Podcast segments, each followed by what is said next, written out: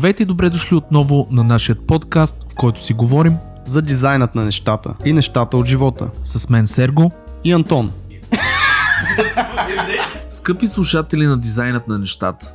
Обикновено определяме този проект като подкаст за дизайн и нещата от живота. Но не и този път. Слоганът ни придобива ново значение с всеки изминал гост и все повече започва да променя орбитата си към нещо по-голямо, а именно креативността. С колегата Антон не спираме да се изумяваме с колко позитивни и можещи хора се докосваме, макар и в границите на кратките 1-2 часа. Такъв човек, или може би не човек, е новият ни гост в студиото. За него може да се каже страшно много и едва ли ще мога да го представя в рамките на една минута. Ще започна с това, че той е отдаден на рап музиката и 10 албума по-късно продължава да твори в тази сфера и да затвърждава позицията си на един от най-емблематичните ни изпълнители. Текстовете му са изпълнени с умело подбрани думи и дълбоки послания.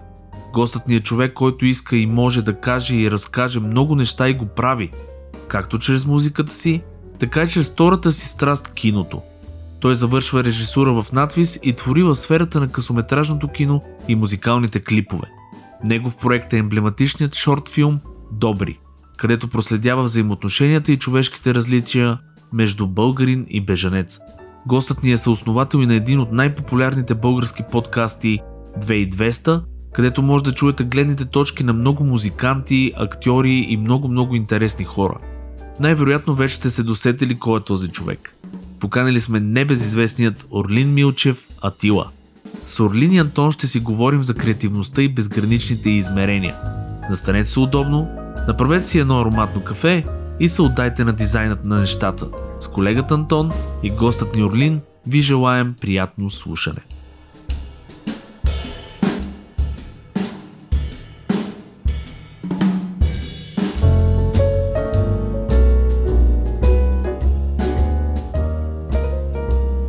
Дизайна на нещата, епизод 83, мисля, че вече. Отново сме трима в а, студиото. Виж как се нарежат нещата, 83 трима. 3, да. Много добре. Имаме гост, който всъщност е малко странен за нашия подкаст. Защо странен? Защото не е дизайнер хора. Имали сме, може би, други двама, които не са били дизайнер, така че ти ето си третия, пак тройката, това число се появява. И при нас е не кой да е Аурлин, а.к. Атила, a.k.a. Uh, подкаст половинката на Цецо от 2200. Е, така. 100 и 100. Да, 100 и 100. Това е хора в момента просто да затвориме тази шура баджанащина, ко-водещите си идваме на, е. на подкастите. Е. Ето дойде време и за Орлин да дойде да ни Аз много ви благодаря за поканата. За мен е, е едновременно приятно и леко сконфузно, като не дизайнер да бъда тук. Чест е, благодаря ви много, че ме поканихте. Значи, е много уютно тук да кажа на всички, които не виждат, супер уютно и приятно. Хвали, хвали, да идват повече. да идват, да идват повече. Да. Аз искам да ти кажа, братле, че нищо странно няма в това, че сме те поканили, защото ти си една креативна личност, артист. Ние го говорихме това преди. Обикновен шизофреник бих казал, но да, окей. Okay. Ай, за мен това е един много добър начин да поразчупим темите в подкаста и да си поговорим за всякакви работи, защото а, ти си човек, който може да говори на всякакви теми, което е интересно. Щом казваш? Еми, виждал съм го това в подкаста ви. Много добре се правите. Каквато и топка да ви хвърляме, я подхващате. Така, че... Значи, ето сега започвам с топката да Представи се така с две-три думи. Кое, всъщност, кое искаш да ти е водещото? А, рапър, режисьор, текстописец, музикант, поет. поет. Много е забавно как в 21 век, като кажеш нали, рапър и текстописец е нужно да го добавиш, защото вече има такъв тренд нали, последните там 15 години. Много рапъри да не си пишат сами текстовете, е, което е, си е класа, вече. За, за такъв олдскулър като мен е немислимо, нали, защо да, да стане дума за това, че един, едно MC не си пише само текстовете, защото това е 70% от, от това изкуство. Но да, започнах на 15 да се занимавам с рап, имам вече доста албуми. Основното ми нещо последните години е режисурата, с това се занимавам, с това работя, вече две години правим и подкаста. Така че да, режисьор, подкастър, MC, може би в този ред, отзад напред спрямо това, което имам най-много. Имам най-много музика, имам, а, имам вече, поснел съм някои неща, още нямам пълнометражен филм, но имам няколко късометражни, различни формати и имаме и две години подкаст. Така че е така. Две години, трите неща 2200. си вървят. две, ми, ще стана две години скоро, май, да, точно така излиза. Ти беше първия гост. Помниш? Стана две години след стана. месец. Точно да. така, да, декември. Да. Първия гост, след това на година пак аз бях гост. Ай, няма да бутам за трети Ние път. имаме същия тренд. А, не, чакай, чакай, ай са. Ако го покажеш него, трябва да ме поканеш и мене. Пак не, другия път пакетно, за да... Това ще е доста забавно. да става повече. Ще е доста Човек, забавно. ние знаеш какво още не сме направили с Сергей? А. Имаме дрънк подкаст, който аз от много време искам да направим и всъщност а, Ние нямаме, имаме идеята за дръг. имаме идеята, да, просто да изпиеме, примерно, бутилка уиски и да си говорим всякаквите глупости, което всъщност в един пакетен формат би било за, за коледно новогодишно такова много приятно. Така че или ще го измислиме при нас, или вие ако ни поканите. Айде, може да ма, го на ли държите, защото с ракия е по, Значи, по-добре ръки ще- коледната Аз искам хава. ракик. Значи, аз бях окей предния път, не знам Да. кой беше донесъл тази ракия. Фил. Май Фил беше, домашна ракия, много добра. беше. Значи, филката искате да ми кажете, че в свободното Че е време пияница. не, всъщност бари ракия. А, Това ли е? Не, обаче мисля, че тази беше на, на баща му. Мисля, че беше тази ракия. Абе, има добри, добри контакти има за ръки. В смисъл, винаги е подсигурен. Да, да. Има Те са, то е отвъд връзки, то е обвързаност. е, Да, да. духовна, Задълженост. духовна, да. Човека, е- човека, който ти вари ракията е нещо като твой а, гуру шаман, то, нали, като аюаската едно време, Точно. да, едно време, както си и сега в, в То а, даже Южна сега е Америка. по-популярно. Да. Ти трябва да имаш, значи всеки един уважаващ себе си човек трябва да има а, познат лекар, човек, който вари ракия, задължително и примерно да я знам. Даже това, това не е степенувано по някакъв а, начин, а просто рандом в момента, защото всъщност това с ракията трябва да ти е на първо място. Дай да върнем разговора към тебе. Аз само да ти кажа да се включа, че а, много дълго време си взимах ракия от един доктор. е, който значи беше това е доктор, който ти прави ракия. Нали? Той не ми беше личен доктор на мен, но, но добър специалист с много стаж, който вареше и брутална ракия. Няма те отрови да нека. Не, не, знае. су, супер. Биохимия. беше. Няма нужда да го виждаш, толкова е добра ракията, всичко лекува. Орлински, да те върнем на, на това как се запали по рапа, братле. Смисъл, хубаво, на 15 години ти кажеш, нали, изведнъж се събуди се. 14-15, да, 6-7 клас бях. И какво събуди се и решиш, че рапираш. Ами не, то, то е много странно, защото ти реално търсиш някакви начини да се изразиш и да кажеш, да кажеш неща като тинейджър. Всяко, всяко хлапе иска да, да си го каже. Какво иска да си каже? Бунтовете, размислите, кой не го разбира, какво смята, че е несправедливо в света, какво вижда около него. И за мен някакси това беше най-естественият начин, защото 2000-та година, някъде 98-9-та, 2000-та, някъде там започнахме да правим първите си опити с моите приятелчета. Рапа беше навсякъде около нас. Ние а, сме в квартал Надежда, около нас имаше много а, графити, много хип-хоп по това време започна втората вълна на българския рап, която и вие много добре помните. Е как? А, надигнаха се там снайпери, майпери, влязоха много а, западни нови неща и всички бяхме откачили. Това беше нещо. Еминем тогава много гърмеше. И това даде някакъв повод за мен да, да се пробвам да, да, да пиша рап. Много ми хареса това нещо като изразяване, като бунт, като острота. Аз много харесвах, като бях лапе 12-13 годишен. Много слушах Еминем, защото той беше много освободен от а, а, цензура и, и, и много лично ровеше. Което, когато не си слушал много световен рап, това те изумя и си кажеш, о, наистина ли е възможно да говориш за такива теми, да говориш и за семейството си, и за себе си, и за някакви емоционални състояния, и за това, което виждаш, и за политика, т.е. целият пакет. И това беше изумително за мен и си си навих на пръста, че искам да го правя. И почнахме, правихме някакви училищни концерти. Първо бяхме много такива нахални рапърчета. И в последствие задълбахме още, мъчихме се, правихме си инструментали.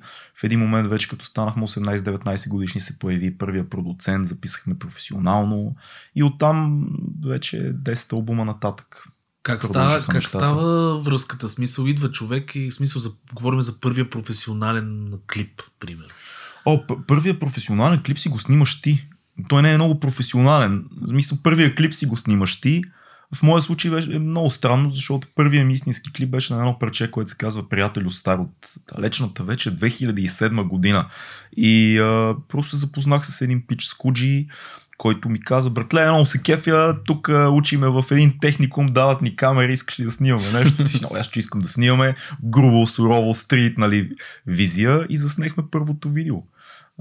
Шараут на Скуджи Шараут на Скуджи, шараут и на, на Никола Томов, който То, пък второто точно, ни видео го снимахме с Никола, който също абсолютно на, на, на този принцип изкочи и каза, да снимаме. Никой нищо не знаеше, всички се ориентирахме, имахме си такава някаква представа как трябва да изглежда едно альтернативно хип-хоп видео и се мъчахме като хлапетата, които бяхме.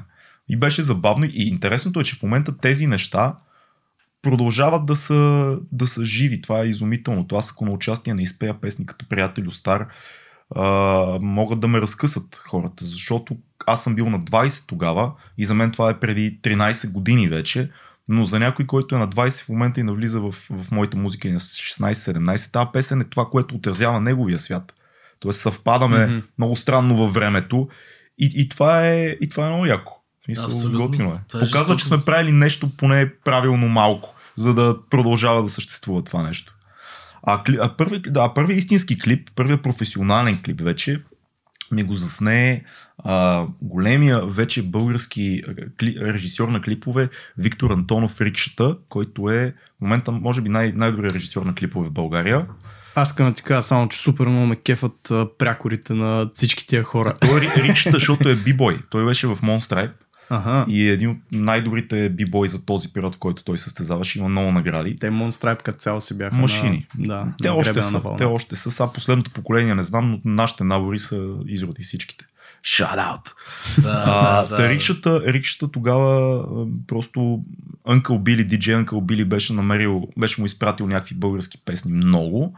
2008, не, 2010-2011 вече се случва това, сред които имаше и мои, речта ми ме намери и ми каза, здрасти, аз съм той е един такъв много нахакан тип. Здрасти, аз съм Рик, снимам клипове, искаш да ти снимам един клип.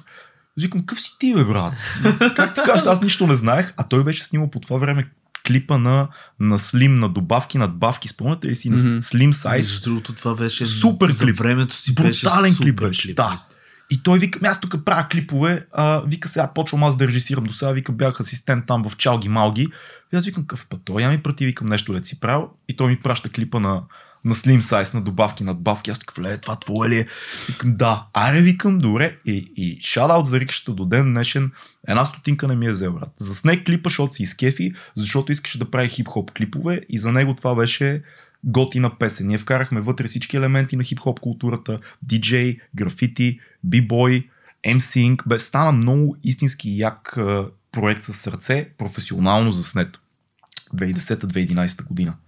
И аз някъде тогава почнах да. Аз вече мислех да ставам режисьор в този период. И като видях някой като рикаща как работи, и направо си глътна граматиката и си викам, бате, толкова е добър, къде си тръгнал, Орлине, какви хора има, да, да, да, направо. Ама, между другото, най-хубавите... ми се това.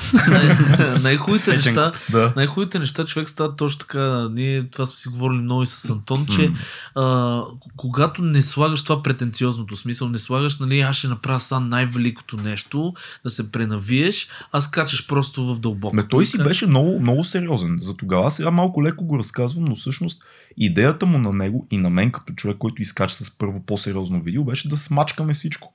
Мисъл, ти го правиш. То с амбицията е имала. Ами хип-хопът ти дава това нещо. Много интересно, защото хип-хопът те учи на това, ако го правим, да го направим по най-добрия възможен начин и в момента, в който го правим, всичко друго, включително и приятелите ни, е конкуренция, която ние трябва да изпепелим. А, виж, то е унищожавай. Ако го правим, трябва да е най-якото в момента. Пак си имаме уважение с всички. Респект, ево ти с ногът, но нашето е най-якото. Това хип хопът ти го дава това нещо и то състезателно менталити е много, много важно. И ми помогна и за нататък в годините, често казвам. То това е и всеки спортист би го Точно. казал също нещо, защото да. ти когато излизаш, особено на финал, а, има такива случаи, които да кажем в бойните спортове, mm. кикбокс, бокс, това са хора, които малко или много, а, особено ако е в държавно първенство, те се познават. Смисъл, те да, са се виждали, да защото е много даже. малко комюнитито да, от да. тези хора и дори може наистина да са добри приятели и все пак трябва да излезат на финал и да се младят, нали, и единия да победи другия, но респекта си го има.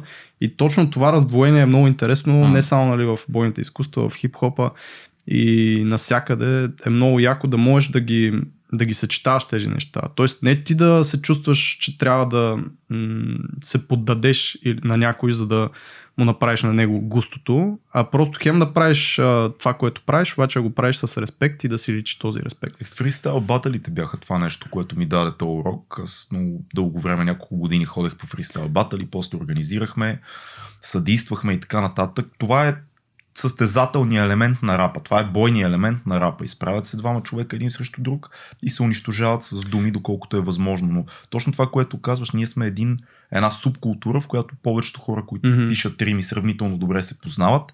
И това те учи на уважение, защото както сме един срещу друг в момента и, и аз ти казвам някакви много гадни неща. Отвъд майката и така, някакви гадни неща ти казвам за тебе да, да те унижа, тотално да те съсипя. В следващия момент ние с тебе си пиеме и си лафиме, правим песни заедно и това ни сближава повече. Как става това нещо? В смисъл, какво трябва да, от какво трябва да се дистанци... дистанцираш или какво трябва да оставиш от себе си, за да не му удариш нали, една тупаница. Това пред тебе, докато говори за майките, докато говори за тебе, за сестрата и някакви такива неща, които... Първото е, че ако човек е наистина добър срещу теб, едва ли ще стигне до майката и до сестра ти. Ще ти каже много по-хитри неща, които ще, и ще, ги поднесе, да ще ги поднесе по много, много готин начин, така че ти си кажеш, а, то верно, как Чак, на, натигра, натиграме.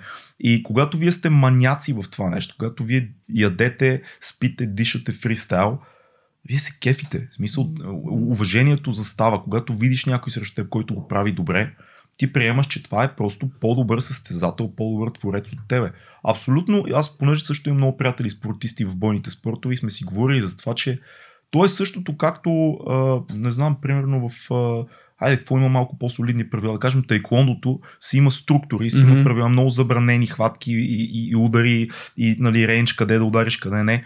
Ти, когато видиш по-добър състезател, ти не го мразиш, ти си кажеш, гледай, гледай как го направи тук. Да. Искам да го убия, искам да го унищожа в този момент, но уважението от това, което някой друг е постигнал с труда си е гигантско. Знаеш защо? Защото ние като седим отстрани и гледаме дали е фристайл батъл, дали mm. е някакво а, финал там на ММА или нещо такова. Да ние, понеже не знаеме вътрешните правила, които се случват, прямо при тайкондото, както каза, той за да те победи, той ще е намерил някаква вратичка, която ти да. ще осъзнаеш, че той я е намерил. Абсолютно. Докато човек, който нали, не знае никакви правила и не е гледал такова нещо, ще се чуи нали, как то му позволява и как се прегръщат след това. Точно заради това е, защото те, те са като шахматисти, смисъл, да. те знаят, че са точно в този момент, в да. тази секунда са ги обиграли и точно по този начин и понеже имат респект към играта или към бойното изкуство и нали, се кефат на този човек. Абсолютно, до ден днешен съм много, много близък приятел с всички, които сме се срещали и сме се сблъсквали в фристайл батали. Това, което забелязвам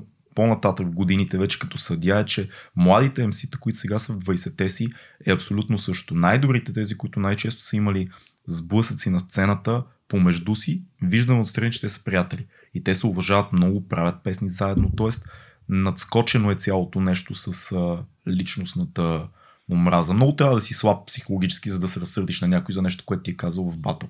Място ти не е там. И културата много лесно ще го видиш. Ти, как е. ти, ти не разбираш първо играта каква е.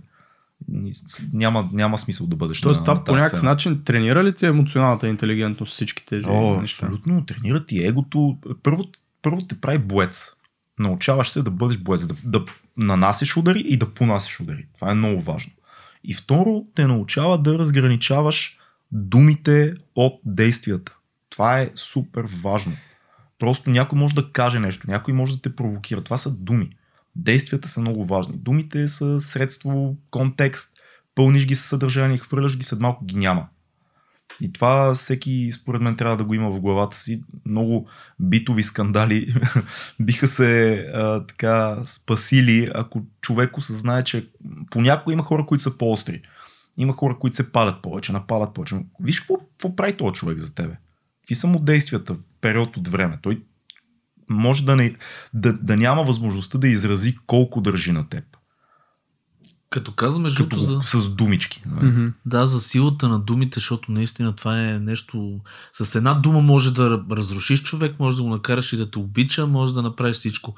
Как се, изобщо, как се подготвяте за тия фристайл батали? Защото това, аз не мога да си го представя, моят мозък не може да работи по този начин. А, примерно да раждаш рими, дет се казва за части от секундата, които да са и насочени и да казват това, което трябва да казваш. Има ли си някаква схема това цялото нещо или просто има ли е го, опит? да добавя към въпроса, mm. има ли го този момент, в който като изкажеш някаква рима и си кажеш, вау, това аз ли го казах? В смисъл нещо, което да те изпреварва преди ти да си го помислиш. Аз говоря вече малко в минало време за, за целият този период, защото аз бях активен като бях 20 и няколко годиш, примерно между 22 до 20. То това преди колко? 4 на години. Десетина, да кажем. Чичоци. Да. И тогава правихме фристайл постоянно. В смисъл, събираме се, правим фристайл. Излизаме на участие, след често правим фристайл. Седиме си две мсита, пиеме си по едно време, правиме си. Ти почваш да мислиш в, в патърни и Оттам нататък вече е въпрос на това искаш ли да, да го правиш по-сериозно, дали може да си изправиш срещу някой друг, който има толкова практика, колкото и ти, ако не и повече. И там вече нали, има много тънки пенизи. Изкуството на фристайла обикновено не е просто да кажеш нещо яко, трябва да кажеш нещо, първо как ще го кажеш. Това е много важно. Не е просто яка рима.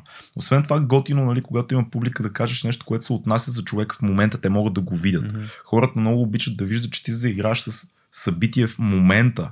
Тоест не е заучено някакво отпреди. Това е в театъра, ако сте били на театър хора, като стане някаква смешка, някой му звъне телефона в публиката и там главният актьор каже нещо, и нали, пак е такова, дето на момента да, се случва нещо да. и публиката избухва, защото е толкова Хората яко. се че... изумяват и усещат, че ти работиш с жив материал. Примерно, ако има две МС-та в момента и един тук в това студио, един каже на другия, ти си на микрофона си абсолютно девойка, ще щупа като тази стойка.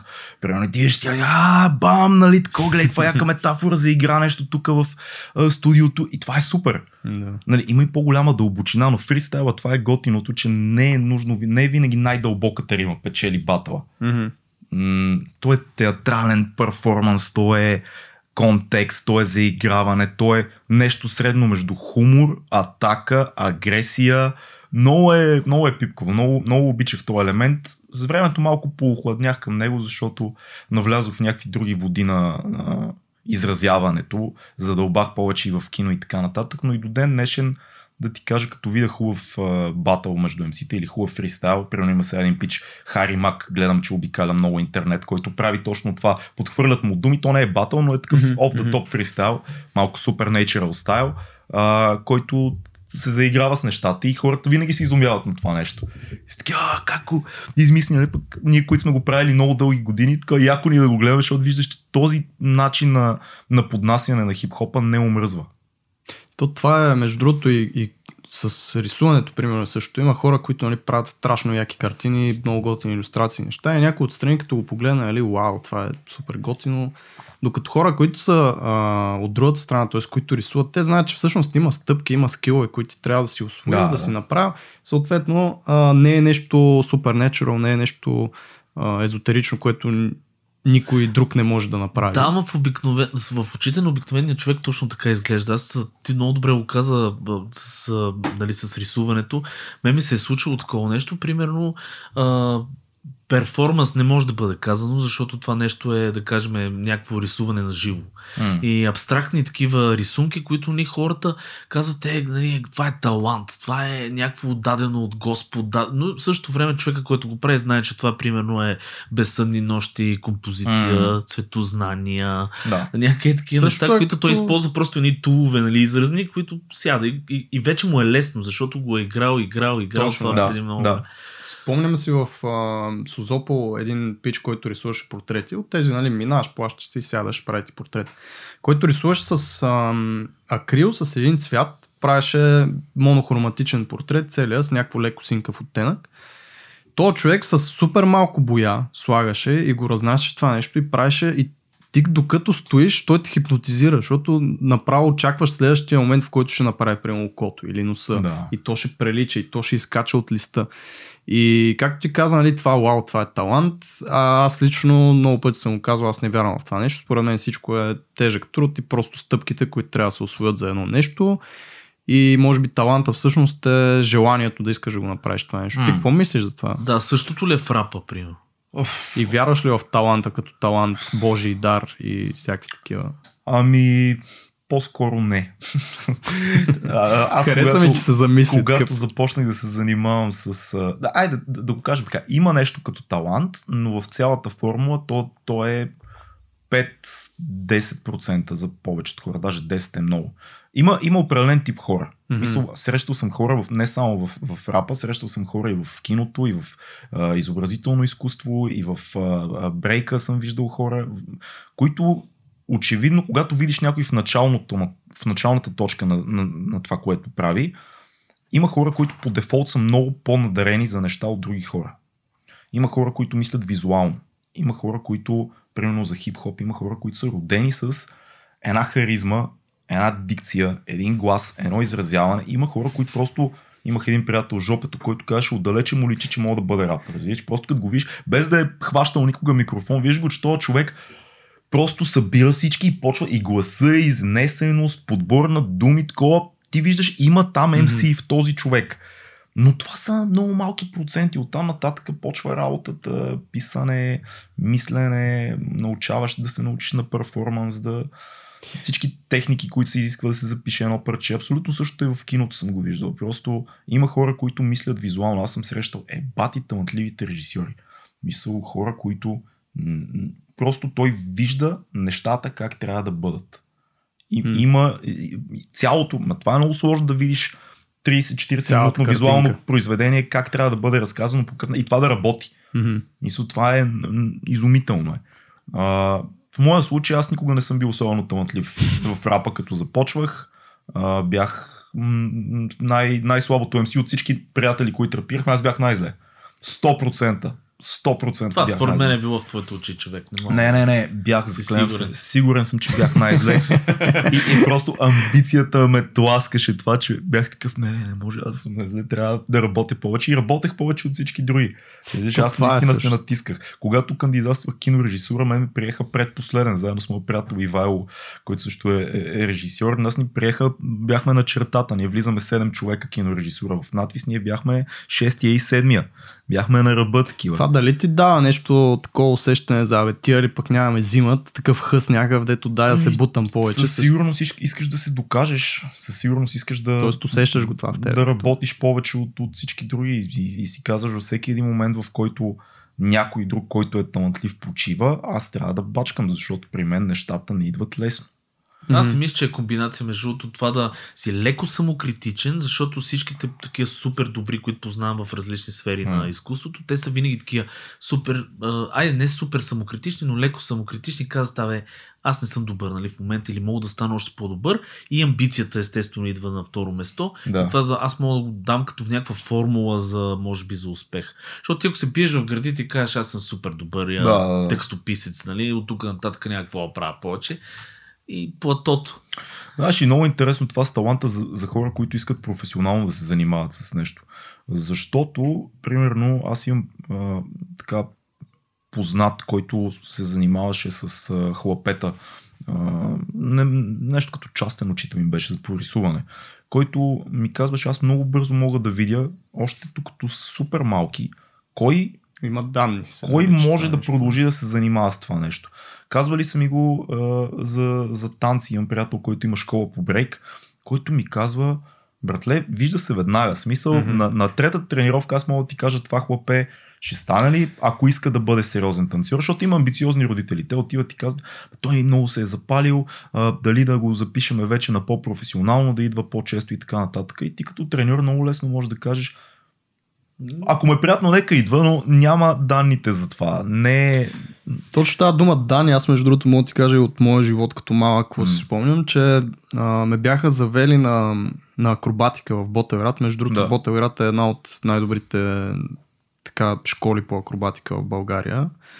Мисля, че винаги са били или на първо, или на второ, или, или до трето място.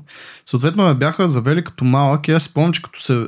И учителката пред мене нали, казва, аз не знам на колко съм бил, но mm. тотално а, съм бил под масата още. Нямам никакъв спомен нито как съм изглеждал, само си спомням учителката как казва, че аз имам данни за това нещо и аз как се прибирам и питам майка ми всъщност какво значи данни, защото аз, не, аз данни го знаех като дума, нали, като дейта. В смисъл да. нещо някъде написано. Количествено Количествено, написано. да. да и аз да, така да. се чуда какво значи това. Тя майка ми нали, ми обясни и всъщност а, това, че хората сме различни, наистина всеки си има предразположеност към нещо. В случая за гимнастика аз примерно съм много пропорционален. Тоест, а, от лакът до китка и от а, лакът е, до е рамо. Въпроса, данни значи ли талант? Защото за мен не. Физическите данни, нали, за примерно за гимнастика или да кажем за штангист или за борба, знаеш, трябва да си широк, да имаш Точно, да. там, мезоморф ли, как се казваше, mm. вече бях забравил точното наименование. Точно, да, да а, това са, примерно за баскетбол, аз очевидно никой от нас не може да стане професионален баскетболист. Това са неща дадени ти от Но някъде. Това да, талант ли е, защото мисля, че е различно. Това... Предразположеност, според да, мен. Аз да. точно за това казвам, че в талант не вярвам и всеки човек си има някакви качества, които могат да го тласнат към нещо. Mm. Обаче това не е талант. В смисъл, таланта е ти, ако, ако се кефиш на рисуването и започнеш постоянно да, да ръчкаш на там, както ти съвсем си то казал, mm. в началото си бил най-зле от всички, mm. просто си продължил. Тоест това желание да искаш да станеш. Да, аз съм съгласен, обаче виж пак някакви въпроси изкачат главата ми, защото вие като рисуващи хора 100% знаете за хора покрай вас, още в, примерно в началото, като сте почали да се занимавате, личи си кога някой лесно визуализира, кога някой работи mm-hmm. с визия, пропорция, светлина лесно. Тоест аз, аз съм ужасен в тия неща. Аз мога да се науча вероятно да рисувам много Мики базово, ми, Мики Маус и дори нещо по-сложно с много зор. Но аз никога няма да имам това, което един творец, който се занимава професионално с изобразително изкуство, дизайн или каквото и да е визуално нещо, го има. Тоест това усещане за да мислиш картинно. Това пак са физически данни, човек, според мен. Начина по който окото ти възприема, приема, какво е цветът? Цветът всъщност е пречупване на бяла светлина, която ретината ти вече хваща и това е жълто, това е зелено, това е червено. Mm. Някои хора имат способността да виждат повечето. Това си е факт. Точно заради това, защото mm. при тях са по-развити тия конусчета и пръчици там клетките, които пречупват и променят цвета да. и който ти го праща към мозък. Съответно, това е физически данни, че ти можеш просто един по-голям, по-широк спектър от цветове, съответно правиш повече нюанси.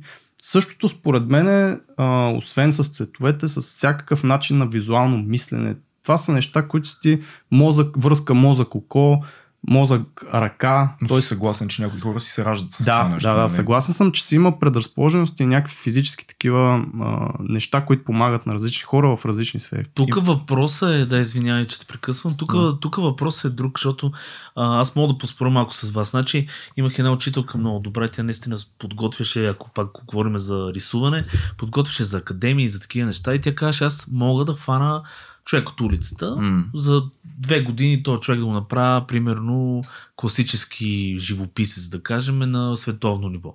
И наистина беше така, защото за мен таланта е просто едно по-добро разбиране на материята. Има mm. хора, които наистина по-бързо вникват в дадена материя, осмислят я и разбират за какво се случва. Нали? Ти казваш пространствено мислене и така нататък, но този човек той навигира по, по-лесно от другите. Той по-бързо разбира за цветовете, да. кой цвят с кой се комбинира, примерно или как да комбинира думи да напише текст за песен. Тоест по-бързичко някакси влиза. Обаче това не, не, не, ако той не работи в годините, това се прехосва, това отива някъде. Така че може би... Говорим а... за едно и също нещо, да. да Защото именно. реално тази а, жена, която казваш, нали, дето подготвя, тя ще хване някой за две години. Обаче има такъв, който ще дойде и тя за една година ще може. И да, просто и за повече... два месеца. Въпросът е, да, въпросът е, че всичко може би не опира до това колко си талантлив, а до колко си колко постоянен, работиш. колко работиш. Въпросът и... е, че пак, нали, ние ако направим, ако говорим в вакуум за един човек, окей, ако направим съпоставката обаче с човек, който има повече физически данни да, да прави това нещо. Той има предпоставката и работи, да стане да, по-добър и работи другия, по същия начин като е другия. Но не е закон, абсолютно. Да. Тоест работата е много по-важна от а, таланта и физическите данни. Аре, така и, да има, го, има го това, аз като се замисля, значи много е интересно. Аз казвам, започнах да пиша, да се занимавам с, с рап музика на 12-13, но реално аз винаги съм пишел като хлапе. И винаги са казвали в училище, той е много лесно му идва да пише там а, съчинения, неща. Mm-hmm. Почнах да пиша стихотворения на 9, 8 или 9. Имах такъв интерес да се опитам да пиша някакви смешни детски стихчета. Като цяло съм от семейство, в което литературата и изкуството винаги е било на, на пиадестал, така че има го и този момент. Просто формата вече стана ясна и се фокусира в, в писане на стихотворения в модерния за времето вариант на, на рап поезия. Но да, аз Нет. друго си мисля, като ви слушам, дали, дали обаче хората, които развиват един елемент, не са точно тези избрани талантливи, при които всичко е почвало по-лесно и по-бързо и са имали дадености. Защото когато, ако примерно говориме за рисуване, а, едни хора като примерно Матис и Пикасо, които са упростили формата и там минали са през цялото променяне на разбирането за това нещо, това са били ни изключително ултра талантливи хора от ден първи. И това са хората, които след като са научили целия скил, цялото умение да рисуват класицизъм и така нататък, това са тези, които задават въпроса и казват какво още може да променим в цялата форма. Mm-hmm. Какво, какво има отвъд? Това не може да го. Според мен този въпрос няма как да го зададе някой, който просто е научил техниката. Ти трябва да си.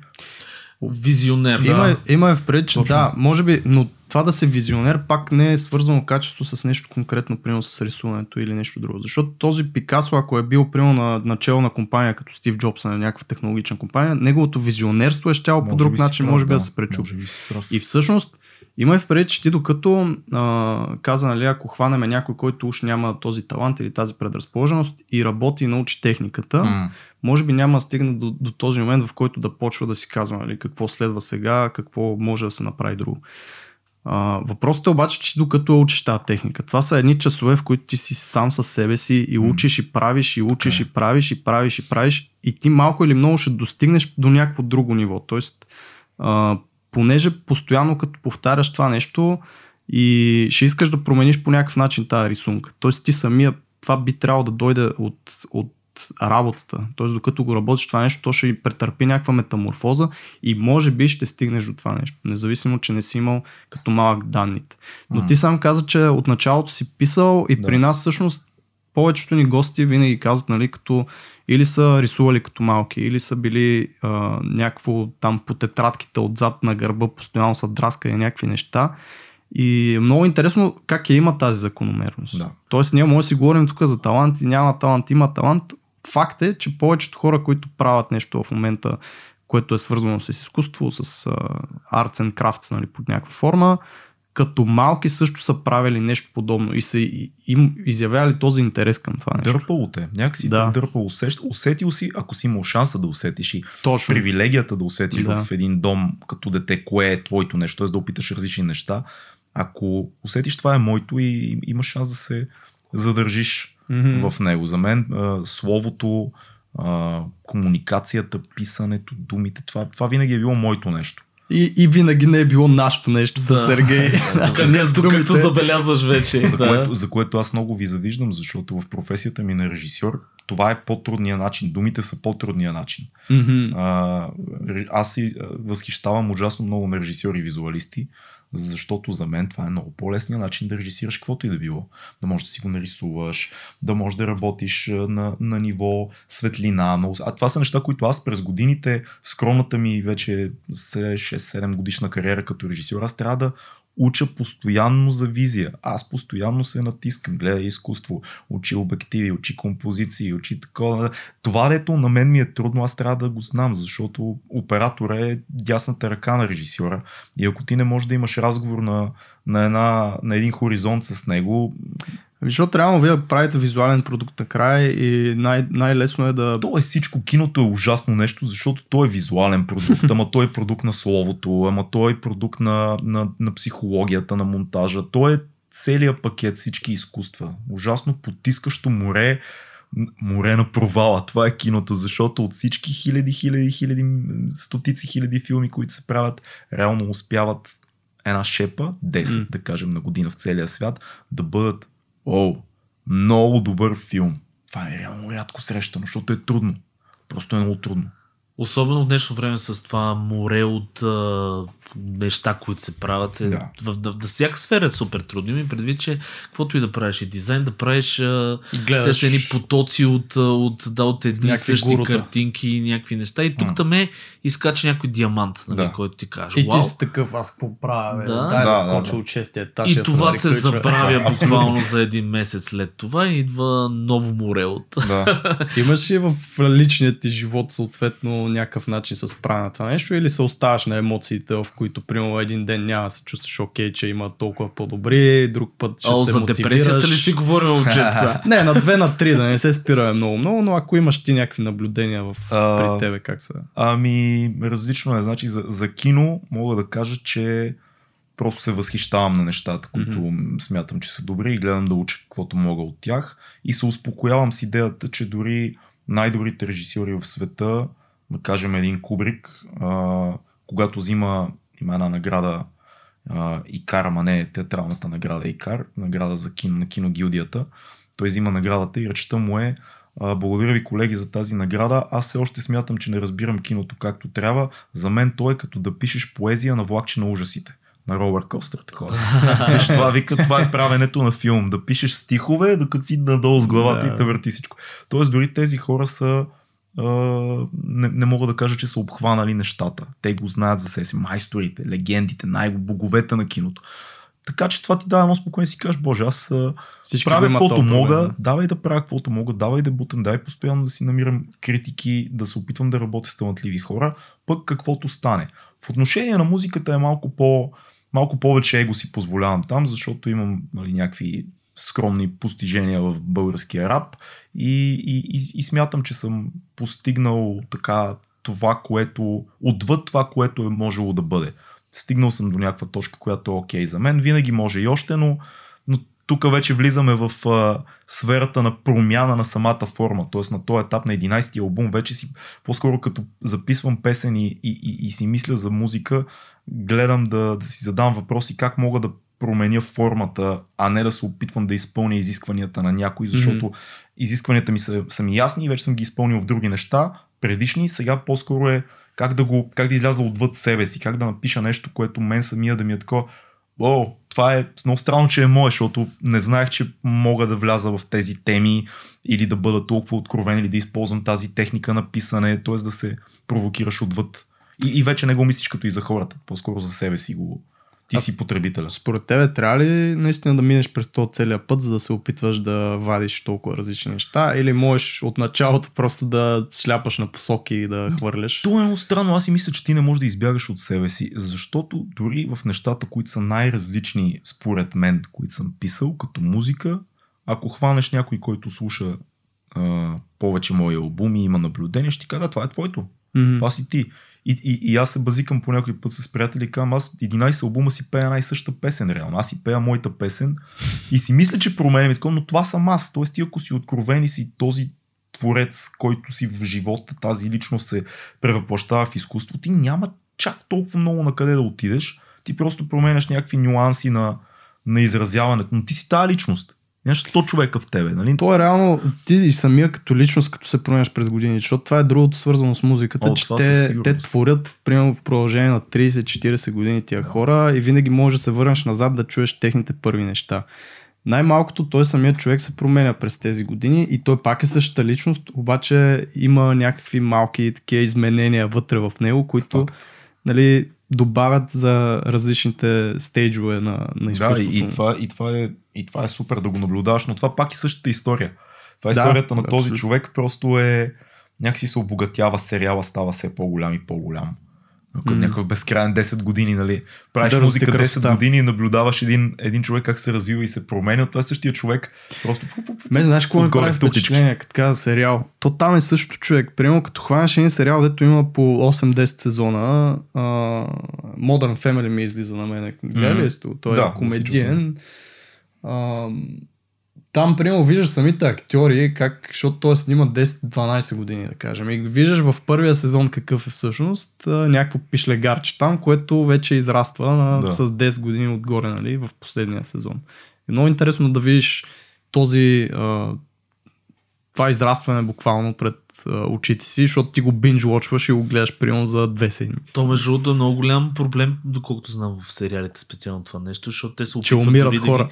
Да ги... Не, те се опитват, в, понеже се снимат в някакъв период от време, се опитват дори да, да точно да намалят този контраст от да. човека, който е бил преди 10 години, защото ти визуално да. изглеждаш по друг начин.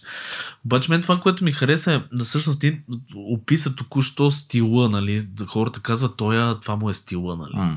на този човек. Или той той, а, примерно в графичния дизайн, той прави тези неща, които Пикасо, нали? Всичко му е кубичен Има си почерк. Но това също се е едно израстване, нали? Което ти през годините ти си, си наместваш все едно купчето. Точно. Си го наместваш с някакви а, неща и ти си изграждаш като образ, mm. като цялостен образ.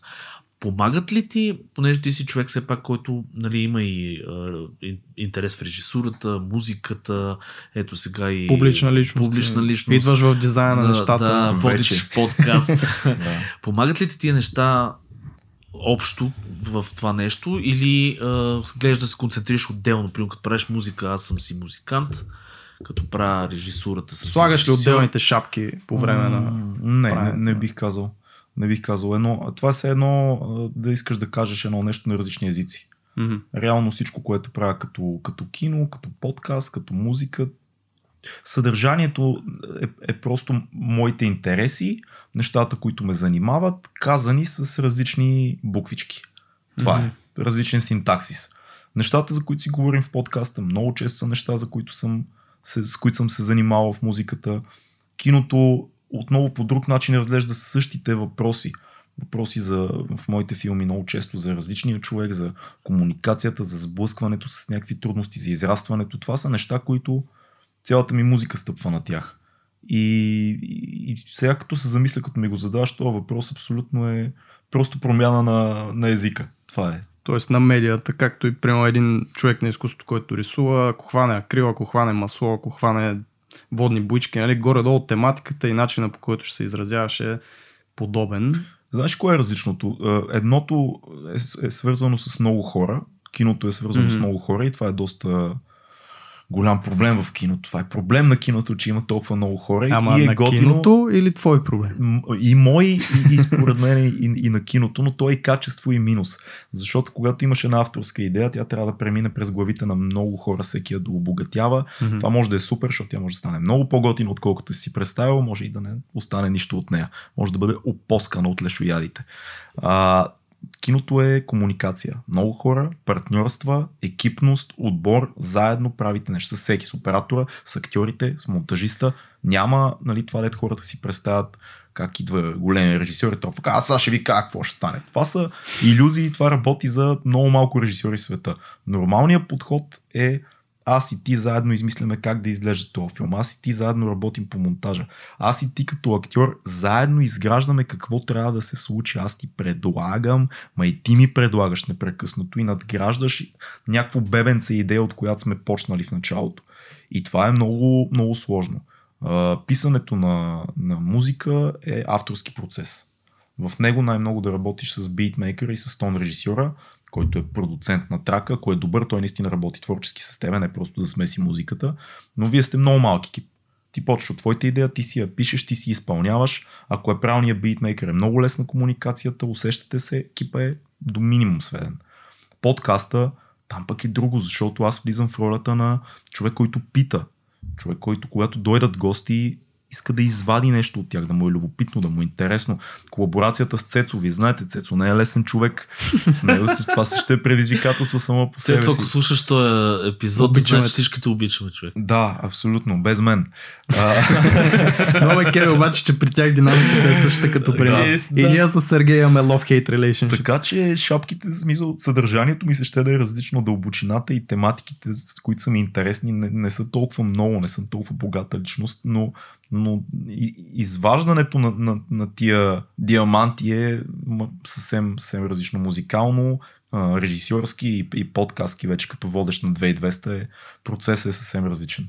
Има ли нещо, което те е тригърнало, смисъл те е запалило във всичките тия направления? Примерно, давам аз със себе си пример, мен за рисуването ме запали баба ми едно време, ми беше завела на 5 годишна възраст при един много добър художник в една галерия в Видин и той ми показа с две движения как се рисува стомна. Mm. Това беше магическо за мен. Да, в смисъл, буквално едно кръгче сложи отгоре ние неща. Аз казах, това е, това е, това е, това искам да се занимавам. При теб има ли такъв момент, примерно, който си казал, окей, прочел си едно стихотворение. Баба искам... ти те е завела там в Snyder Records, примерно. да. да. Сеш ли си за нещо така? Конкретен момент не, не мога да кажа, но със сигурност, когато се сблъсках за първи път с рап музиката и, и бях изумен как може един а, човек да, да каже толкова толкова искрени неща, едновременно с самочувствие, едновременно с някакъв такъв хитър wordplay, да, така да заиграе думите, че това, което казва да е добро на много нива.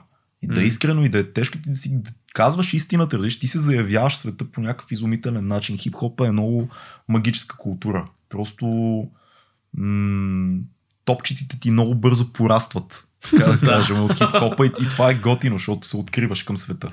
Излизаш от тая защитната позиция.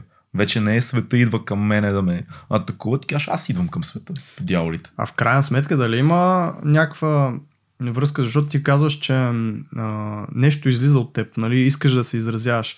Mm. Има ли някаква връзка при MC-тата и в рапа изобщо с това да са били прямо потискани да не могат да се изразят и в един, в един момент това да избие?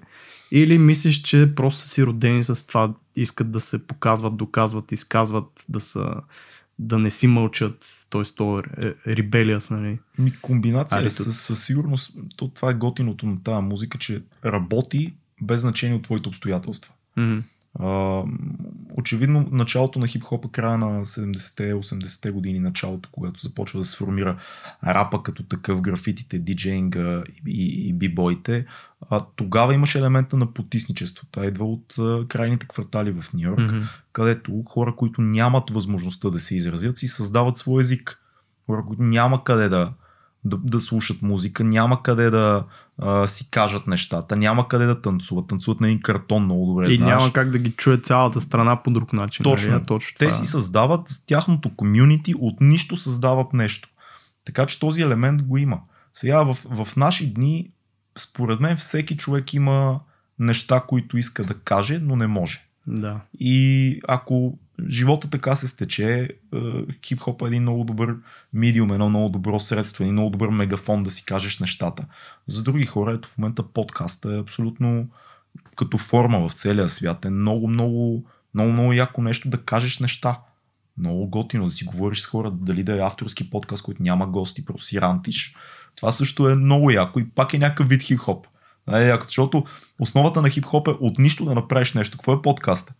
Нищо не е. В основата си ти говориш на микрофон, телефон, ларева, супер лоу бъджет нещо, рантиш или говориш с някой, пускаш го и изведнъж целият свят те слуша.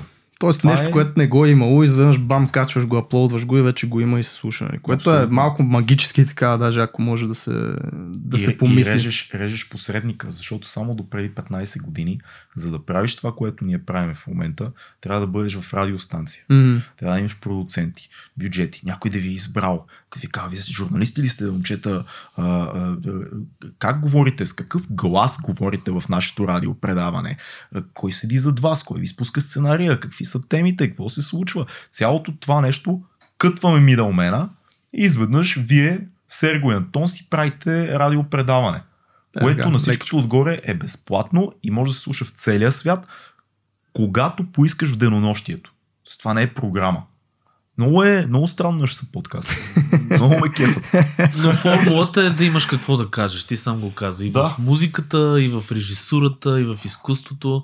Това е просто Случая... да имаш какво да кажеш? Ние с Сергей се спасяваме, понеже може да викнем хора, които имат какво да кажат. Да. Това е лесното на подкаста, между другото, всъщност. Ако, ако ние вече няма какво да кажем, винаги ще се намери някой. Не, той може... ние с Цето сме така. Просто искаме да сме любопитни.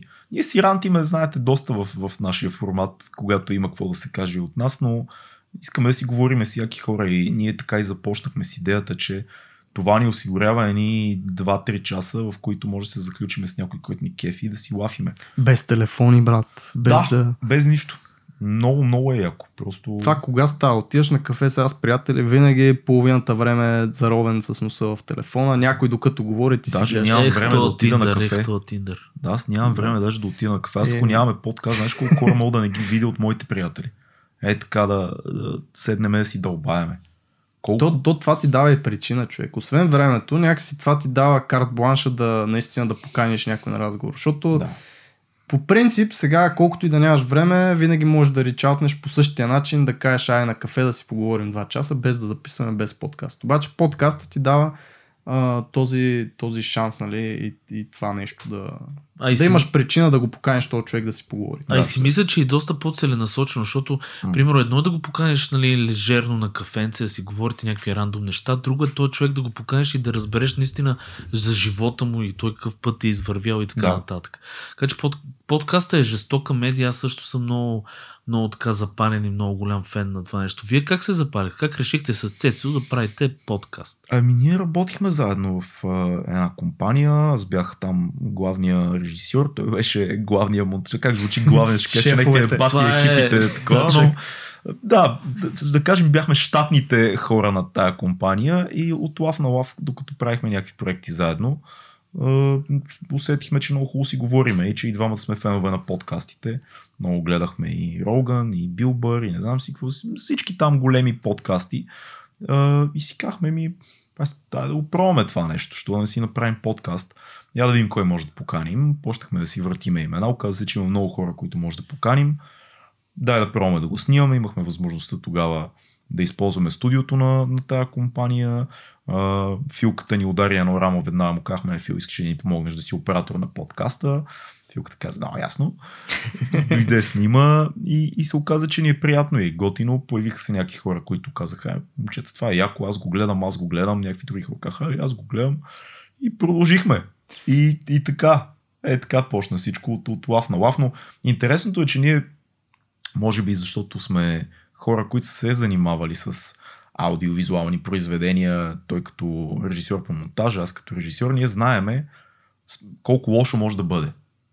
Мисля, при нас винаги го имаше от началото това нещо, може да е много лошо. Точно защото на нас ни плащат, на нас работата, не, на мен работата ми е като режисираме едно предаване, ти кажа как да не стане лошо. Mm. Да ти казваш, да станеш по този начин, говори малко по-така, например, малко по-така. На Цецо работата му е това нещо, като го сглоби да не е лошо. И ние още от началото бяхме много такива съзнателни за това са, с претенции. Да не се предсакаме да стане отвратително нещо това. Тоест, какво трябва да направим? Трябва да сме много искрени, трябва да, да имаме гости, които са ни наистина интересни, защото много бързо си личи кога mm-hmm. някой не ти е интересен в ефир, особено като си два часа. И трябва да. И, и е хубаво да сме двамата. Това беше заключението. Защото нито един от нас не е толкова умен да изнесе този подкаст на гръба си.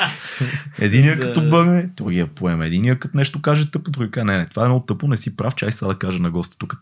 Тоест да има а, две Динамик. глави. Да. Има динамика, да има две глави и и оттам нататък, след всеки епизод, ние винаги си казвахме, кое не ни е изкефило. Тоест, ние почваме, окей, това стана супер, супер, сега кое не ни се получи. Тук можеше да направим това и това, тук можеше да се включиме, тук можеше да бъдем малко по-такова. М- първите 40-50 епизода много, много сериозно сме се критикували. Сега по-малко, вече са 86 и дори няма нужда да си ги казваме. Мисля, като свърши епизода, знаем mm-hmm. дали сме били окей, okay, дали гостът е бил окей, дали сме извадили това, което ни се искало. Но много, много самокритично, точно защото се занимаваме с медии и знаем колко зле могат да изглеждат двама човека да водят два часа нещо. Това може да е пократително лошо. Мисля, не, не е трудно да е лошо. Нас може би това ни е спасяло до някъде, защото пък ние сме дизайнерите като цяло, като група хора mm. са доста самокритични. Да. И нас ни спасява може би това, че пък ние в а, това поприще, нали, грам не сме професионалисти, горе-долу гледаме да звучи окей. Okay, и някакси не, не, не задълбаваме и не влизаме чак толкова навътре какво може да бъде. И... А, бе, имахме много такива фърпиращи моменти е, ние, с първия микрофон. Трихме единствен. първите епизоди, да. Имахме два епизода, мисля, че три. бяхме за три, които не, никога не са видяли бял свят, защото бяха на един микрофон и примерно беше с сценарий, т.е. това ни беше на нас опита първия. Да да си напишеме горе-долу темите и то много навътре с булет поинти какво ще говорим. Е, много, много, Толкова е роботично цялото Не, то беше фрапиращо, защото нямаше нищо И примерно Сергей, и сега за какво да си поговорим? Дайте да си поговорим за нали, цветовете в трендовете в 2019 година. Антон, кажи ти какво мислиш? И аз се появявам на микрофона, аз, защото той е един микрофон и ние трябва да се менкаме. Да, да, да, да, И се чува гласа как идва отдалеч, такъв се появява. А, то, това според мен е техника, това не е толкова смисъл за хората, това не е толкова важно. Хората по-скоро търсят да е яко съдържанието, доколкото си говорим с приятели кой какво слуша и гледа. Стига да не ги дразни технически, е абсолютно приемливо Точно, всеки да. тип а, технически недостатъци. Въпросът е, че при вас мен това, което много ме впечатлява в това, което вие правите, е, че вашия подкаст е супер нишов. Вашия подкаст е mm. абсолютно профилирано нещо. И продължавате да го правите интересно. Има гости. Аз слушам от време на време епизоди, които смятам, че са ми интересни. А, тази тема за дизайна, примерно на мен някой, ако дойде утре като режисьор и ми каже, а, ще правим подкаст за дизайнер. Колко епизода ще изнесете за този дизайнер, брат? Защото колко ще, колко Там, ще направите? типография и композиция, да. е три епизода. Защото при нас е лесно, ние нашия 2200, той затова се казва 2200, защото да. може да имаш дизайнер, спортист, актьор, наш приятел, не знам си, всички, всеки, който е интересен за нас може да дойде. Ние нямаме някакъв лимит на, mm-hmm. на, на секторите. Но при вас е много профилирано и е много впечатляващо как успявате да го направите, което шапка ви свалям за това. За мен е един от най-добрите комплименти, всъщност да, мерси за този комплимент.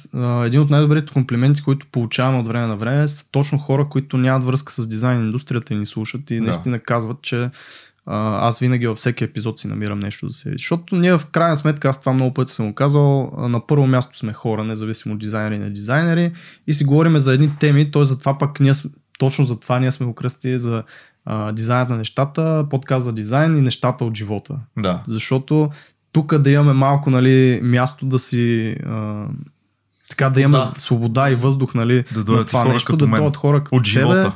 да, да, да си поговорим за живота и да. пак повечето хора които каним е малко или много, защото ти не си дизайнер. Но дизайн е креативна професия. Там създаваш от нищо нещо. Хип-хопа създаваш от нищо нещо. Mm-hmm. Режисурата създаваш от нищо Точно нещо. Някаква идея се развива.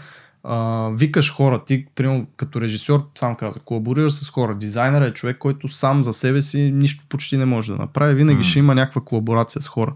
Било то програмисти, било то печатари, било то в екипна работа да създаде някакъв продукт. И затова много си приличат. Но да, като кажеш подкаст за дизайн, и хората нали, веднага те слагат в някакви рамки, в които много малко епизоди наистина може да Аз искам само да кажа на всички, които ни слушат, вие ти казваш, нали, ние така, гледам, не, не гледаме да е чак толкова да, да влизаме навътре, кое може да е по-добре, кое не. Обаче вие сте изключителни професионалисти, защото ние не, нямаме видео в момента, но вие сте с тениски дизайнът на нещата, е еднакви, няма камери, разбираш, и въпреки това аз като гост съм хепи, защото а, това показва трябва, отношение. Трябва да това е много в атмосферата. Да, това е много яко. Няма камера, обаче визуално сте като все едно има камери, което е много Ние се подготвяме за това. Значи човек, ние това, да, абсолютно това ще я кажа. Ние го мислим от много дълго време да има камери. Един ден ще че, има.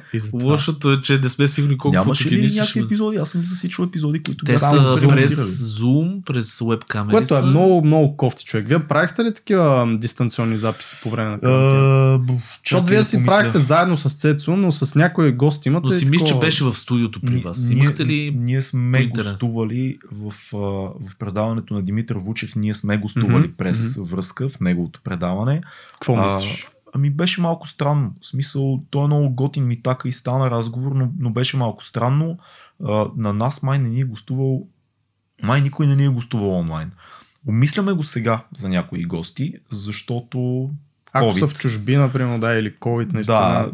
Да, и ако са в чужбина, или както е в момента много хора нямат желание да, или са болни, или не, не ами, искат да рискуват. Има много разлика, човек. Това е единственото, което нас ни бъгва и ние по принцип наистина се опитваме, ако ще правиме дистанционно да сме само двамата, защото искаме като, като каниме качествени гости да се стане малко по-хубав разговор, който винаги става единствено и само когато сме заедно. Много от кютата ти се губят. Да, а, позиция на тялото, изражение, динамика, просто всички микрореакции изчезват. Ти гадаеш буквално. Нали всеки ще каже, ма нали го виждаш човек. Ма не е същото това, че го виждаш. И, ти... Има и един дилей такъв много странен. да, да, да, да. И самото а... предразполагане също има при, че примерно ето ти каза, нали, атмосфера. Аз като дойдох като mm. на гост при, при вас, нали, там всичко си беше подредено, запознахме се, седнахме. Mm. Е, тия неща също могат да изкарат от човека допълнителни работи. Да, абсолютно. Които на един монитор, нали, ако се виждате, той примерно, да я знаме, в момента е станал от сън.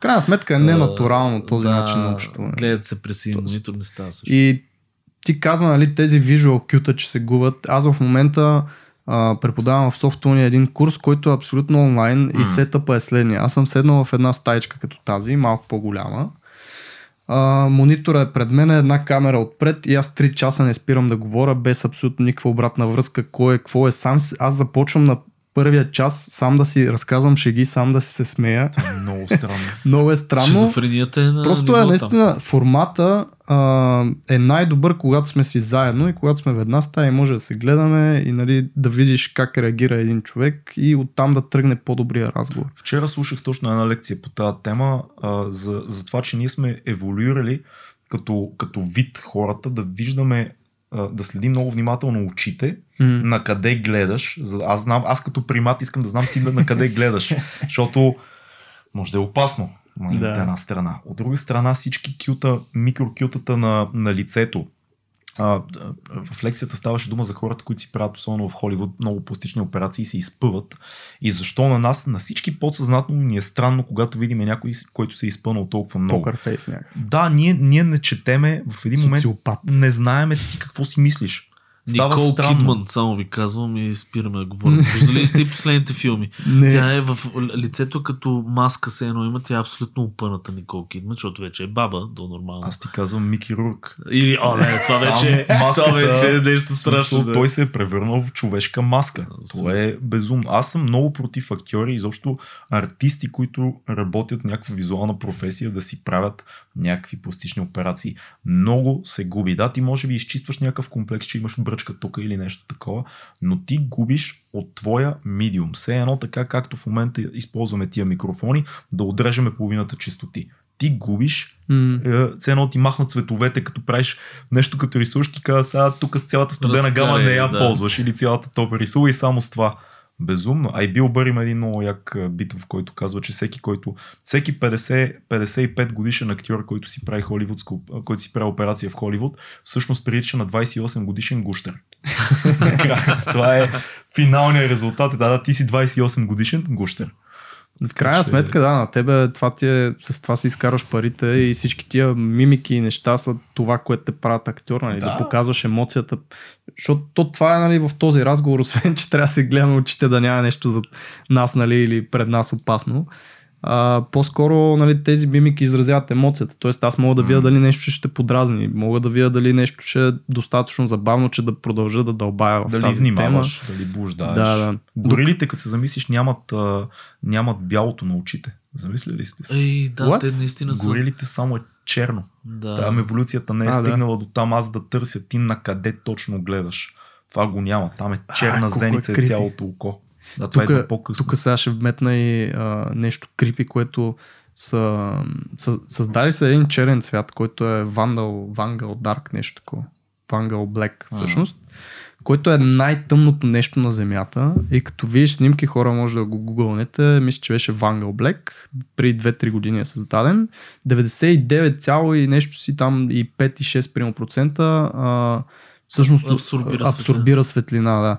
И това нещо, като го погледнеш, то няма, ако а, снимките са следните. Върху една а, скулптура на глава е наложена такава маска с това черно. И съответно, ако е нормално черно, ти пак ще имаш леки светлосенки и ще виждаш силуета на главата. В това черно сложено е и е като черна дупка човек. В смисъл едно, oh. едно плоско върху 3D пространство отзад зад него. Изглежда като черна дупка. А, мисля, че бях гледал за един, е. един нов автомобил, който Точно. беше в ма, на BMW ли беше? BMW X6 мисля, че има. Който беше с този цвят направен. Да, но Много те го забраниха, защото той е опасен. Ти не може на пътя, не може да, да го видиш. Някакъв там мигач, да. приема мига в нищото. През нощта. Не е окей това черната дупка, която поглъща. А това колко на ниво метафора, колко е готино, че черното Инако, поглъща светлина. Да, да. Като се замисли всички, да. всички нали, приказки, митове, цялата ни психология на цветовете за черното, че свързваме с лошото, с злото, а то чисто физически доказаха, че поглъща светлина. Абсолютно. Взима цяла светлина от Слънцето и си я превръща в енергия и нищо не отразява. В смисъл, да. взима си всичко за себе си, разбираш. Поглъща го, изяжда го и не дава нищо. Е, Цвета е егоист. И всички сме с черно. По-черен съм и от вас, даже. Да, и, и ти си в черно, да. имате зеления супергеройски надпис. Значи искам да ти кажа, не знам ли забеляза това съвсем в топик в момента, обаче ние на гърба на тениските също някак забележиш, но по-ще виж, и двамата сме 0-1. И двамата сте 0 Еми нямаше как. Защото човек, значи тия тениски ги направихме по принцип за едно, мисля, че за такова офлайн. Това беше за събитието, за събитието на, Миро, Миро Петров. Да, да, точно така. Благодаря, че ме подсети, защото забравих за момент. А, и, и тогава с Антон свикаме, добре бе сам, да я сложим номера като на спортистите, обаче ако е 0-1, кой ще е 0-1 и кой ще е 0-2? да. да, съм в тази ситуация какво правим? И затова при мен пише 0 0 Антон, при Сергей пише 0-1 Сергей. Имате ли такива заигравки в подкаста с, с, с Цеци? Примерно, къде сте сега и сте говорили, Цеци, сега, примерно тук как да го направя? Кой да е 0-1, кой да е 0-2? Еме, ние, ние, да, ние се, значи при нас е по, това отива много по-далече. Цецо е CEO-то на подкаста.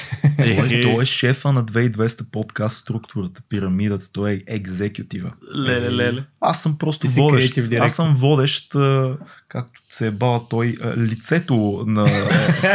Което не е вярно, защото и двамата сме водещи, но както и да е, да, да, да упростим моите функции в този подкаст, докато Фил е така човека зад, зад камерата. Зад колисния. Както да. Нойзи каза, като ни гостуваше, ето го режисьора на подкаста, нали, посочи mm. Филката, един вид, той е режисьора на пулта на подкаста. Така че, да, просто защото сме си разпределили някои решения и някои а, действия. Примерно Цецо е много по в много по-цецо е човек, който отговаря за цялата техническа част, реално. И, и това е много важно, защото аз не разбирам почти нищо от това, което той прави, за да се случи този подкаст. На теория го разбирам, но от друга страна аз малко повече натискам гости понякога, така имаме малко по екип гости са малко по-често, въпреки че много хора ги вкарваме заедно или се оказва, че ги познаваме. Той също има много хора, които вкарват, но процентово аз вода по гости със сигурност. Докато Фил е, Фил е нещо като окото на съдника което като свърши подкаста и ние сме такива и останали яко. Еми, да. Можеше и по-добре. Малко ми беше скучна едната част. И ако ни е била скучна и на нас с Цецо, значи е било скучно там сигурно. С другия вариант е ние сме такива. Не беше супер интересно. Той не заспива ли от време на време филката? Филката ли? Аз съм го виждал. Да. Аз съм го виждал да се спива да, на моя. Трябва хора да кажем, че все пак 2200 се записва и по-вечерно време, отколкото ние по принцип да. записваме. И все пак понякога е 3 часа, а не час и да. половина, примерно, както при нас горе да гледаме да ги държиме. И сега човек зад камера може да си позволи малко за. за е, той разцъква постоянно нали, камерите. Ти знаеш, ние монтираме да. в реално време епизодите, но понякога и ние сме усещали как а, се симпатично се унася. Защото имаме въпрос. Фил, еди, какво, си, какво беше там нещо, примерно не мога да си спомниме. И само чуваш от другата страна. Кое? А, за това ли? Това си не, бе, нормално е, защото аз ако пак направим съпоставката с това, защо mm. са толкова яки подкастите, защо всеки може да ги прави, а не, примерно, TV предаване или радио предаване, да. където ти трябва да имаш credentials като водещ. Тоест ти трябва, ако си в телевизията, или да си бил някакво театрално изкуство, нещо да си учил, или, или, журналист. Да, или журналист да си учил, да. нали? И това ти е професията. Тоест ти много рядко ще можеш да си позволиш нещо да направиш, което не е професионално в да. ефир. Рефлексите нали? съвсем различни. Тоест, дори да, а, не знам, някакво нещо супер силно да се случи в живота ти, такова негативно, там загубил си някой близък, ти си професионалист, отиваш там на място и се опитваш да си го изкараш цяло това предаване да. по възможно най- а, така професионален начин, в който те няма да разберат, че ти имаш някакви проблеми в личния живот. Докато ние, както и филката, нали, това сме хора, които сме хора като цялата ни публика и всъщност може би това ни сближава и това прави още по-яко. Не си подкаста. прав, ще ти кажа защо не си прав. Фил е професионалист, Фил е оператор, монтажист, той е видеографър. Няма право да заспива. Но в този проект няма. Значи, каква е дефиницията на професионалист? Да, правиш нещо, плаща ти се. Нали, това е една от дефинициите. Когато ти правиш професионален дизайн, примерно да кажем, това значи, че ти плащат за този дизайн. В случая на филката, факт, факт. филката този проект нали, не му е един от професионалните, така да кажем, но да, прав си. Искам а... да кажа, че ние всичките да. нали, сме малко по-различни от професионални водещи в това, че всеки може да дойде крив понякога, всеки може да дойде О, да, да, да. хепи и съответно другия трябва да подхване и така. Тук е искреността, между другото. Точно което си говорим да. за текстовете, mm. ти го каза в рапа. А, подкаста за мен е по-искрения формат.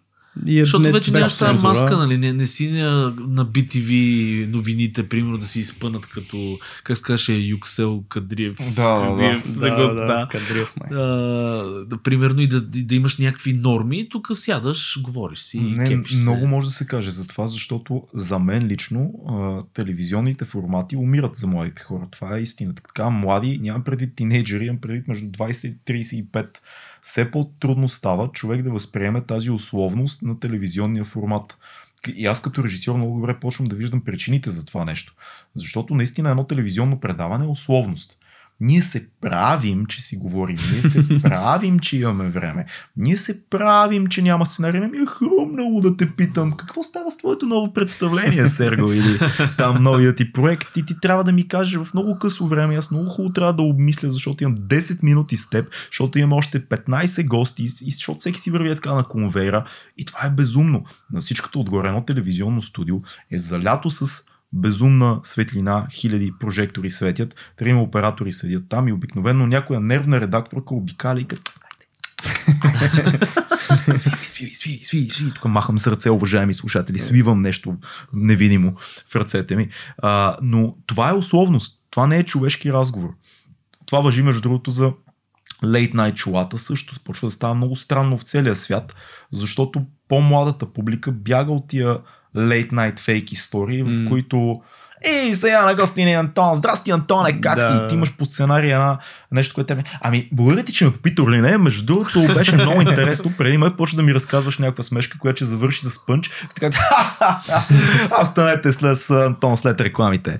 Бум. И след това ти си говорим 5 минути за проекта, който ти ще ми представиш. След това има още една смешка за излизане. И това е.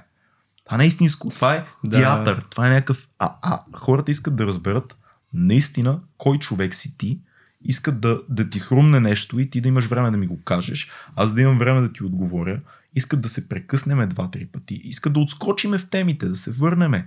Ясната структура е супер, но когато си затиснат от време и условност, всичко става едно такова пластмасово. Най-голямото доказателство за това е Роган в света. Защо Роган гръмна? Защото Роган беше перфектният микс между човек с професионални рефлекси на водещ израснал в телевизията, превърнал се в един от най-големите водещи в щатите, който в един момент си казва всичко това са глупости и прави нещо, което е много диво и яко и няма никаква условност в него, но остава много добър водещ.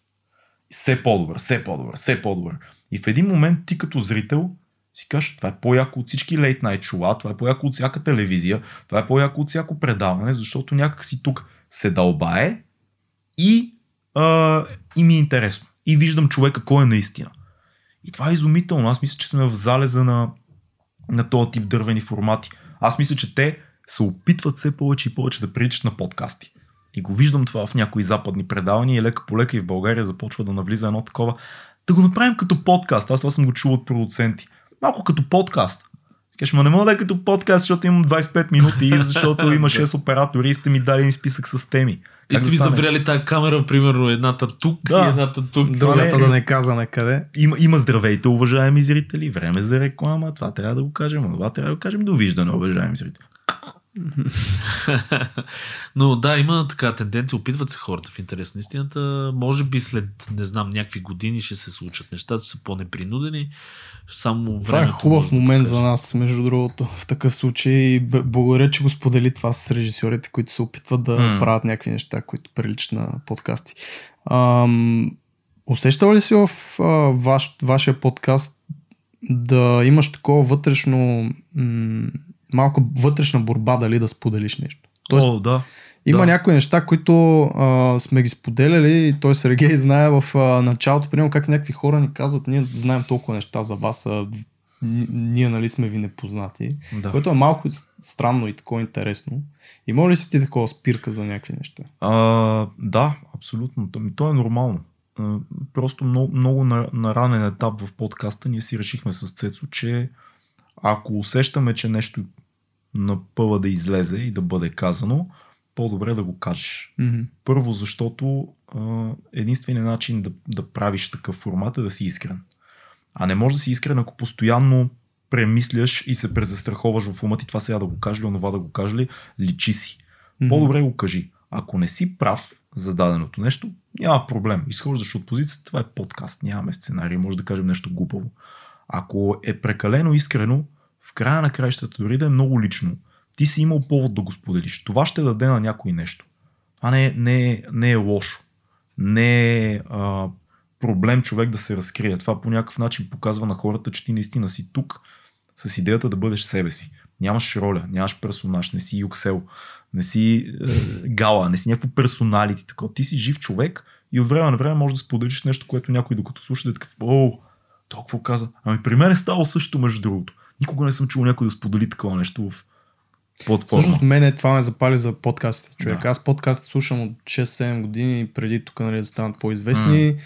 А, книги, които съм чел, винаги като намеря нещо, което, примерно, имаше един Луис Холс, мисля, че една книга негова четох, Дамаска в Masculinity, говореше за някакви неща, които е правил като дете, mm. които са малко нали, срамни, но той ги казал пред света и всъщност аз се припознавам себе си в някакви такива неща да. и то човек ми става изведнъж по-близък, защото сме минали през едно и също нещо. Абсолютно. Има много неща, които хората не осъзнат, че а, ги правят всички. Един пример е като, като си миеш зъбите, човек, на, на, мокреш ли си четката за зъби с пастата за зъби, преди да си миеш да. зъбите? И аз. Да. Всички го правят, човека е нещо толкова малко и странно, нали? Да. Че няма някаква формула и някой ти го е казал да го правиш. Не, не са, мен поне не съм научил така да си мия зъбите. Ама виж изкуството колко яко сближава. И това, между другото, най-често в литературата се случва. Прочиташ нещо, което е много лично и срамно и някой го казва и, и такова малко.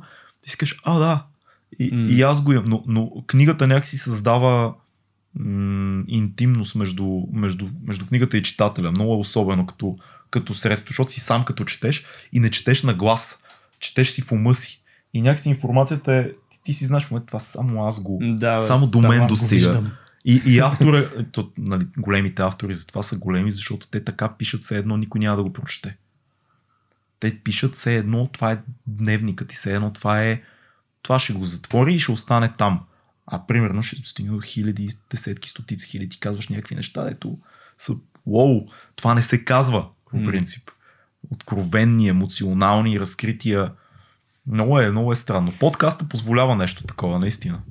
Да, и наистина е малко странно, че понякога сме такива безхаберни за това нещо, че може да кажем... Зизал, има неща, които наистина аз съм вярвал, че ще ги кажа. Примерно някакви хора, които не познавам да ги слушат. Което има такива моменти, ето се хващаш, а аз това, що съм Почти всеки епизод имам такъв момент, често казвам. Особено когато епизодите с а, някакви наши приятели, ние, ние се изключваме на, с Цецо на третата минута, се изключваме, че снимаме, госта на 10-та, 15-та, да, да. забравяме и в един момент то става такова а знаеш какво, а, като бях малък едно време и почваш нещо и един си Абе, ние имаме 6000 души на Ютуба и още там 2-3 хиляди ни слушат. Тук що си признах, примерно, да. че съм рисувал с спрей в еди къде да, си. Да, и много по-лични и срамни да. неща сме казвали. Обаче от друга страна, защо не? Първо, ти уверен ли си кой си? На 33 години аз ако не мога да кажа нещо, къде съм тръгнал да правя подкаст, ти си мъж, ти си професионалист, ти си човек, правиш нещо ако такова, кажи си го, иначе си просто а, някаква маска и това е, това е обратното на това, което ние и вие искаме да направим всички заедно, според мен. Да бъде истински топъл, жив човешки контакт това подкаст, а не а, така стерилно телевизионно общуване. То това е и между другото и причината да получаваме, той при вас предполагам, че е така, ние получаваме жестоки такива много сърцераздирателни а, лични съобщения от слушатели, като вие ми променихте при Умиро гледа. Да, това е а, супер много си изкефих на то. Даже имаше един слушател, който беше супер такова едно пократително, нали, едва ли не, аз бях в дълбока депресия.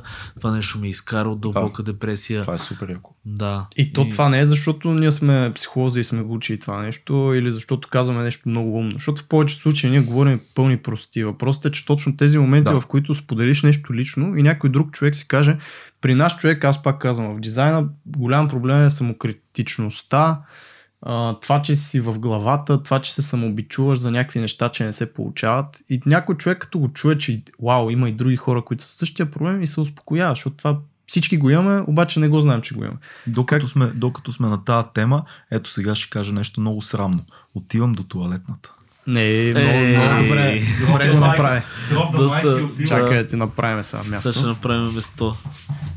Цак. Ето, сега аз, аз, ще, аз ще разказвам какво случва. Орлин излиза. Орлин излезна. Излезна. Да, затвори вратата. Но... Еми, какво? Сподели нещо сега твърде, твърде лично, Сергей, тук в този Не знам, момент. за твърде, твърде лично не, а, но ще се върна на темата с искреността и на това, че супер много ме кефи а, този формат, а, точно заради това. Мисъл, казваш си каквото те кефи, казваш си какво, както се чувстваш в момента си. Хората могат да го усетят това нещо, да настроенията ти, живота ти да проследят и така нататък. Като в наистина едно телевизионно или, да знам, друг формат шоу не би могло да се Абе, може в всякакъв случай, в, в където и да сте, аз това съм го казал и, и много пъти, дори за, за интервю за работа, дори за а, това да се запознаеш с непознат човек на улицата, е много по-добре да си искрен. Тоест, може би във всяка ситуация е по-добре да си кажеш, примерно, притеснявам се така и така, но а, все пак, нали, искам това и това. Същото е при софтуния в момента, където преподавам. Хората, а, по-голямата част, нали, има такива, които не се кефат на начина по който преподавам, но да кажем 90% от а, отзивите са, че това им а, нали, харесва им повече като, като приеми и като начин, защото аз буквално си говоря както в подкаста, буквално се използвам мои си думи, мои си термини, понякога простоти, случвало се и нали, такива съвсем софт псовни да се подкрадват. И това е един начин а, тези хора някакси да са по-близки до мен, аз да не съм някакъв професор там, който ще чете една скучна лекция. Тоест това някак се изближава, когато си сам. Ма това Да, може кое- между другото да на, много нива да се да, да, го- направиш. В смисъл, може, ние говорихме, ако се спомниш с а, нашите патреонци, за хората, които не знаят, могат да видят а, къде могат да видят също в страницата ни. В а, дизайна на нещата а, Абе, всъщност линковете са под всички епизоди, Да, така че по така този че- епизод ще има именно. линк за Patreon страницата ни, в която може да ни подкрепите с една скромна сумичка. Но говорихме с нашите патреонци точно за това как а, е хубаво да си искрен на интервю, примерно за работа. Толкова различно нещо. Нали? Тоест, ти в а, тия заучените от едно време HR-ски въпроси, които хората отият на интервю, вече, вече се усеща на друго ниво и там искреността също влияе. Може да отидеш и да кажеш, не, това не го мога в момента, обаче много имам желание да го науча и, и съответно ще дам всичко от себе си за да го направя. Хората го ценят много повече, отколкото ако отидеш някакъв супер излъскан робот и, и, и, и си заучил всичките да, 6 въпроса, които HR-а ще ви зададе и така ги из, изрецитираш. Нали? Това нещо е също може да бъде приложено. Орлин се върна. Между другото имам почти същите плочки в банята вкъщи. Е, бе, Много добри точки. по един и същи Да. начин. Вече. Дизайнерски. Ма, Дизайн. не мога да взема кредит, защото приятелката ми е дизайнера на нашата баня, така че тя Е, има важното, е да има кой. Значи важното е да има дизайнер в компанията. Дали си ти, дали не си ти. Така, това- е. Ама ти- кеф ли ти е като влезеш в баня? Ма знаеш колко ми е хубаво банята. В нас банята е едно от любимите ни места. Някак си толкова е уютна и приятна. Брат, микс между брат. тези плочки и такива, дето симулират дърво, като както това е при тебе, само че при нас са тъмни. Да, модерния, то, не знам откъде тръгна това течение, ама комбинация между мрамор, защото той мрамор е студен и трябва да вкараш нещо Топъл топло. камък, Да, да. и примерно ти вече вкарваш дали ще е дърво, дали ще е нещо по-къфен. Един съвет от мен, Орлинка. Пробиотици. Това по откъде дойде си съм. Еми, за да му е любимата стая вкъщи. Уют, уюта. Разбрах, разбрах. Добре, не, всъщност а, говорихме си, че най-вероятно това да си искрен, а, всъщност в абсолютно всякакви моменти ти помага, а не те, не те прави по-слаб. Тоест, или не за искреността си Да. говорихме, че е плюс. Странно е, защото а, примерно аз сега се сещам, Питърсън много говори за това, както и, както и много други философи и мислители говорят, и Айн Ранд говори за това, и много хора, но идеята е, че ти, за да бъдеш напълно искрен, ти трябва да се отървеш, което не знам доколко е полезно, между другото, от, от твоята идея да манипулираш реалността. Тоест да търсиш подходящия за теб ауткам, подходящо mm-hmm. развитие.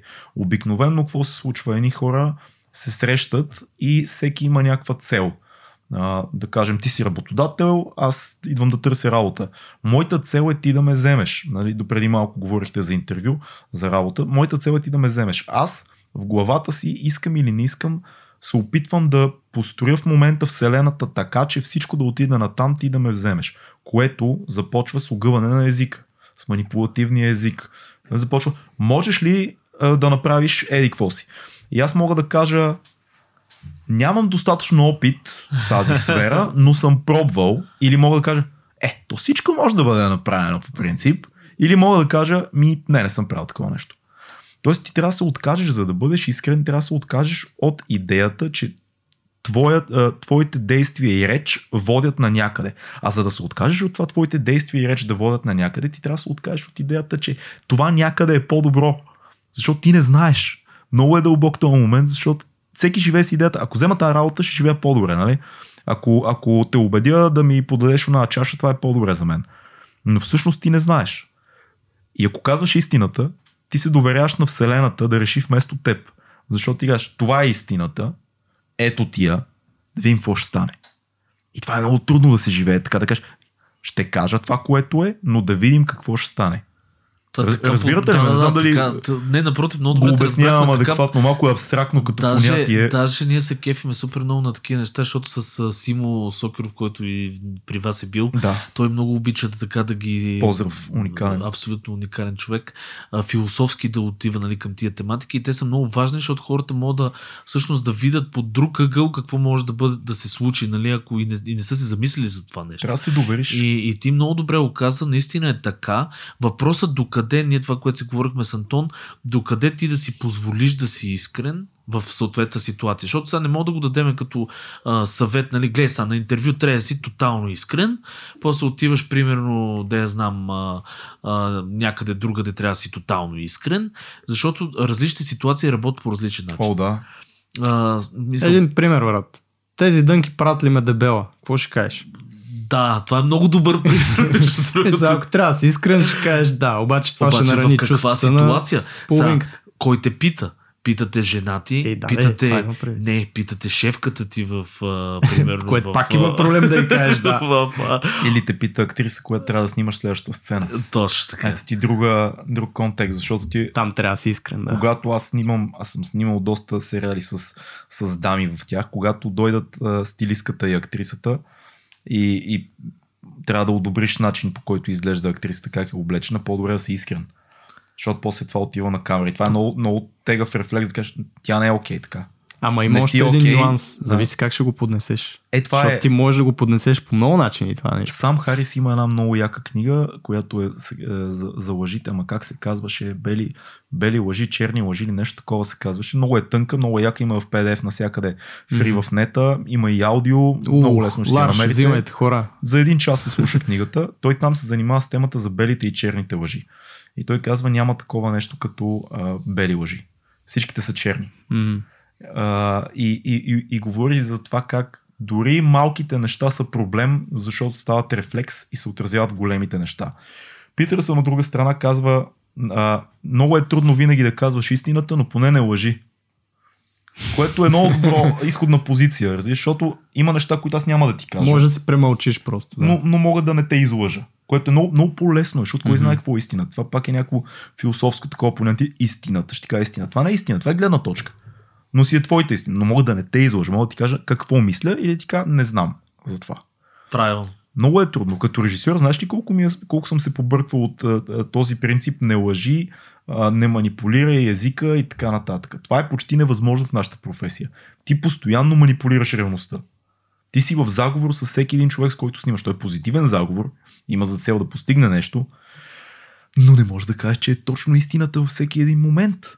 Защото ако кажеш винаги 100% истината, това наранява егота на актьори, на творци около тебе. Това има ефект в перформанса после, смисъл те при няма да се справят добре да. в uh, сцената. От друга страна пък съм забелязал и съм виждал колеги, които са много добри в това, точно защото са супер искрени. Аз също съм го опитвал този метод на, на работа като режисьор.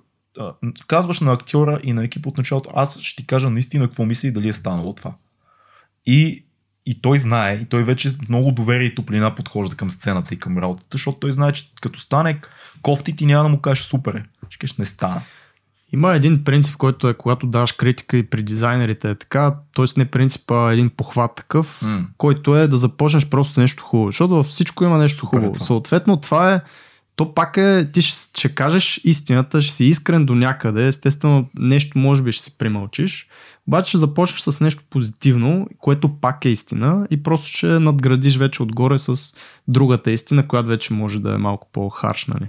Е, това, това го има в книгата на, как се казваше този, а, в една от първите self-help книги, как да, как да печелим uh, приятели. Карнеги. Карнеги. А, да, да, това го има като, като принцип там. Да. Винаги започва и с нещо хубаво, това си да. го спомням. Ами да, защото ти оставаш позитивна емоция, това въпреки че казваш нещо негативно. So you can catch more bees with honey than vinegar. Да. Това така се казваше даже да, чаптера, което да, така беше. Абсолютно.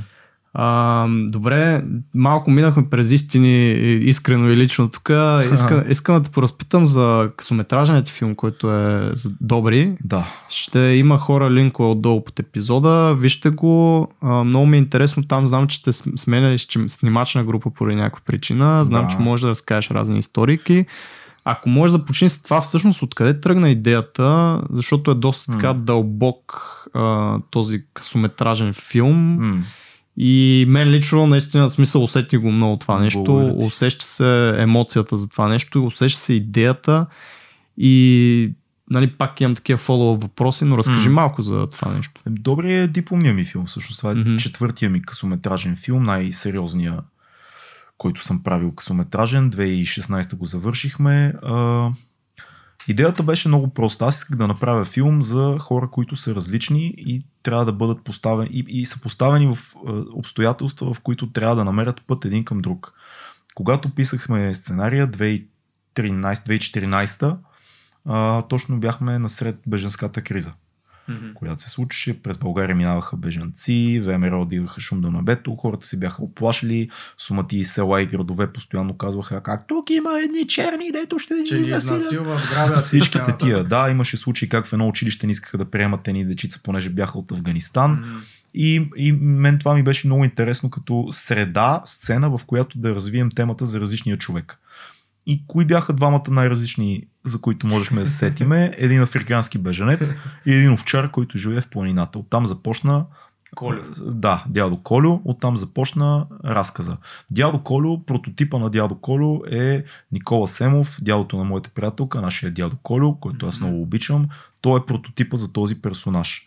А, измислих този бежанец, последствие го намерих, Ламин Бамба, който се оказа, че има много сходна история и разказахме филма за двама човека, които се срещат, не могат да комуникират помежду си, успяват да намерят път чрез песен, чрез работа, чрез усещане на невербално ниво. И точно в момента, в който овчаря и, и бежанеца успяват да общуват, слизат до селото и овчаря осъзнава, че цялото село е такова наплашено, защото той живее в планината, mm-hmm. той е сам, той не си дава сметка какво се случва, слиза долу и се почва. Ти нормален ли си какъв е то черния, защо си го приел, ама то ще ни застреля, ще ни убие, ще ни изнасили, ще краде. Докато, само да кажа, докато да. ти през това време си го видял а, този черния, нали, както mm. ти се изрази, в разни ситуации, в които ти виждаш, че този човек всъщност е нали, нормален човек, добър, адекватен и така нататък. Да, аз, и да, виждаш да. реакцията на селото, които всъщност не са го гледали то, до този момент филма, нали, да. и не знаят този човек какъв е. И реагират по този Те начин. реагират на предразсъдък. Аз много силно вярвам, че а, цвета визията, дрехите и всички тези външни неща работят като предразсъдък. Предразсъдък работи само в първите 10-15 минути, в които общуваш с някой. Аз съм се убедил в това нещо. Ти не можеш mm-hmm. дълго време да имаш предразсъдък. Сега, има хора, които изпълват клишето за предразсъдък. Много е, веднага някой ще се да каже, ма какво примерно един циганин, дето краде и такова, той си е клишето за това, което имаме като стереотип. Така е. Това отново след първите 10 минути разбираш дали е вярно или не.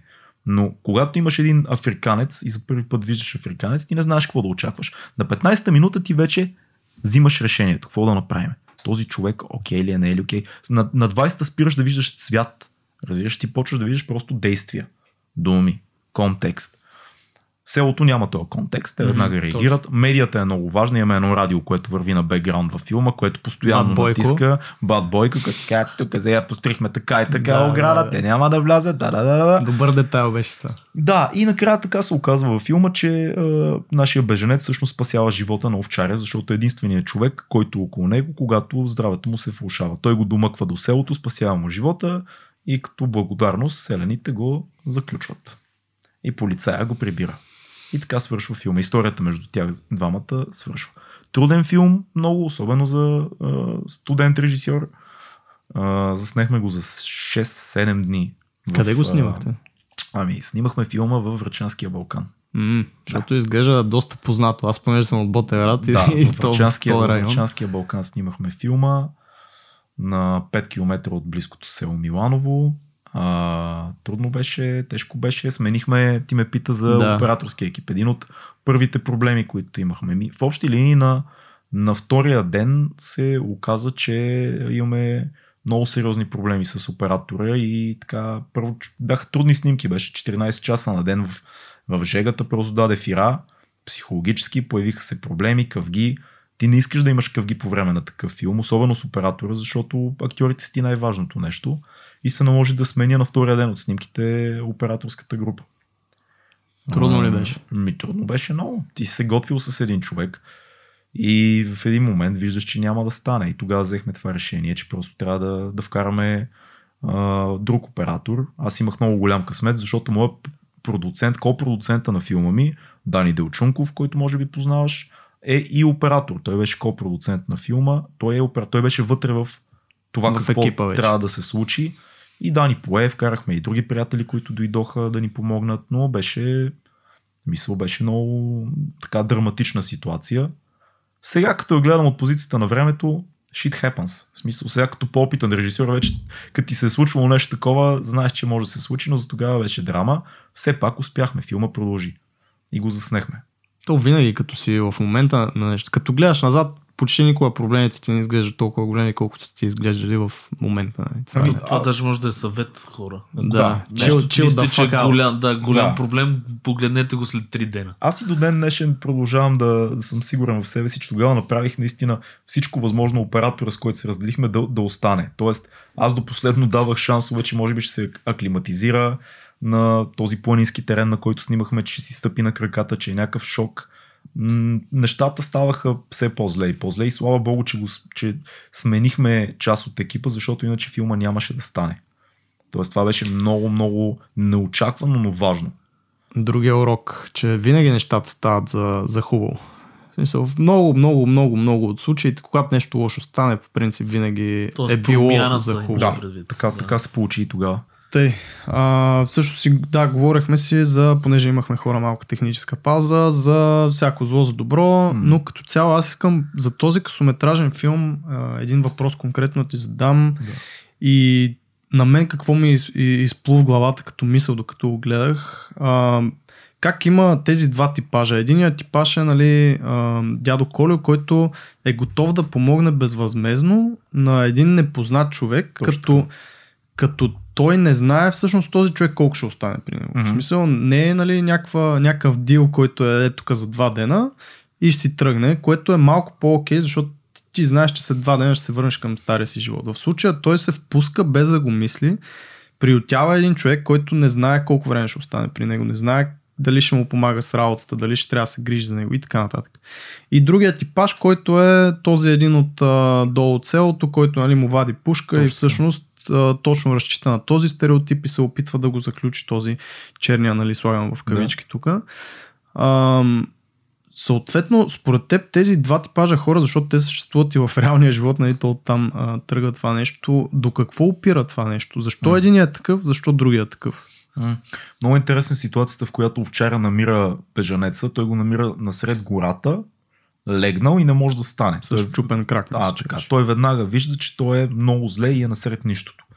И естествената човешка реакция, която повечето хора биха имали, някои социопати не, някои биха подминали човек в гората с чупен крак, но естествената реакция на дядо Колю е дигам те. Той първо, ако гледаш филма внимателно, той първо реагира с а, тоягата. Той първо застава така, преценява го, вижда, че е зле. Тогава си казва, ти имаш нужда от помощ. и го взима. А, това е естествена човешка реакция насред гората. Бат Стойко долу в селото има друга гледна точка. Той е тартура на селото. Идва един, дето не го знаеш какъв е. Изглежда различно, говори различно, може би вярва и в различна религия. Този сега хубаво ще го приемем, ама ли ще дойдат други с него? Ма как ще се впише? Ма това на мен е като един лидер на това село, един малък Бойко Борисов в селото, това на мен каква помага ли ми, пречи ли ми?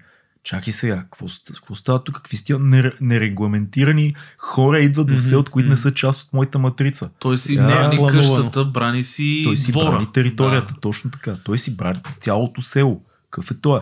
А властта отгоре чрез радиото през цялото време му говори на Бат Стойко в ухото. Пока идват бежанците, правиме огради, трябва да се пазиме. Трябва да... И той, като един а, вожд, вожд на селото, да. той какъв е това, бе? Какво прави този? Какво си го довел тук? Ти, виж ние колко хубаво си живееме, сега какво ще стане? Hmm. Доктора, ако си спомняш сцената, доктора казва, бе, чакайте, бе, вие нормални сте. Доктор е тихо. Тоест интелектуалец, мислителю, пиши си там. Тук hmm. това е, ние го решаваме. Аз. И другите, нали, възрастни хора са такива ми, да, чух, че може да направят това, чух, че може да направят това. Сцената е толкова безумна, че бабата, която е баба Гонче, която е на, на, на бара в, в магазина, тя казва, ма може да почне да изнасилва. Да. То е нелепо, защото нали, една възрастна жена на 70 години в едно село само старци и се тревожим да не почне да ни изнасилва черния. И това може да ескалира в безумни неща. И, и това му е гледната точка. То е просто микс Тоест, между пропаганда, политика. Да, нали? може би наистина това сега като каза, че м- той първо, че дядо Колю, ние ще си ги наричаме така хора с имена, но това е човек, който всъщност а, вижда нали, този беженец в гората с, и, и в такова състояние. Ако другият нали, отиде и го види той първо в такова състояние, може би той всъщност първо ще да. му помогне. В процеса да. на помагане ти почваш да се сближаваш с тези хора. Да. Тоест с апетита идва яденето. Нали. И може би наистина би било съвсем по друг начин Абсолютно. гледан. Тоест да, аз за това не се бях замислил. Знаеш ли, ако филма беше час и половина, а не 30 минути, това, което аз бих направил е да развия а, цялата сюжетна линия с гледната точка на хората в селото. Mm. На мен на този етап това ми липсва в този филм.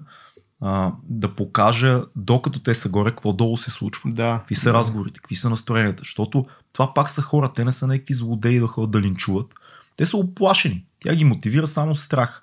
И ако ние имаме още един час, освен тия 30 минути, които е филма да покажеме и да развиеме цялата тази линия, това би била една много по много по-плътна история. Хората обикновено като гледат филма, свършва джипката, отива в далечината, финалния кадър и хората казват, ей, какво... ще има ли още нататък?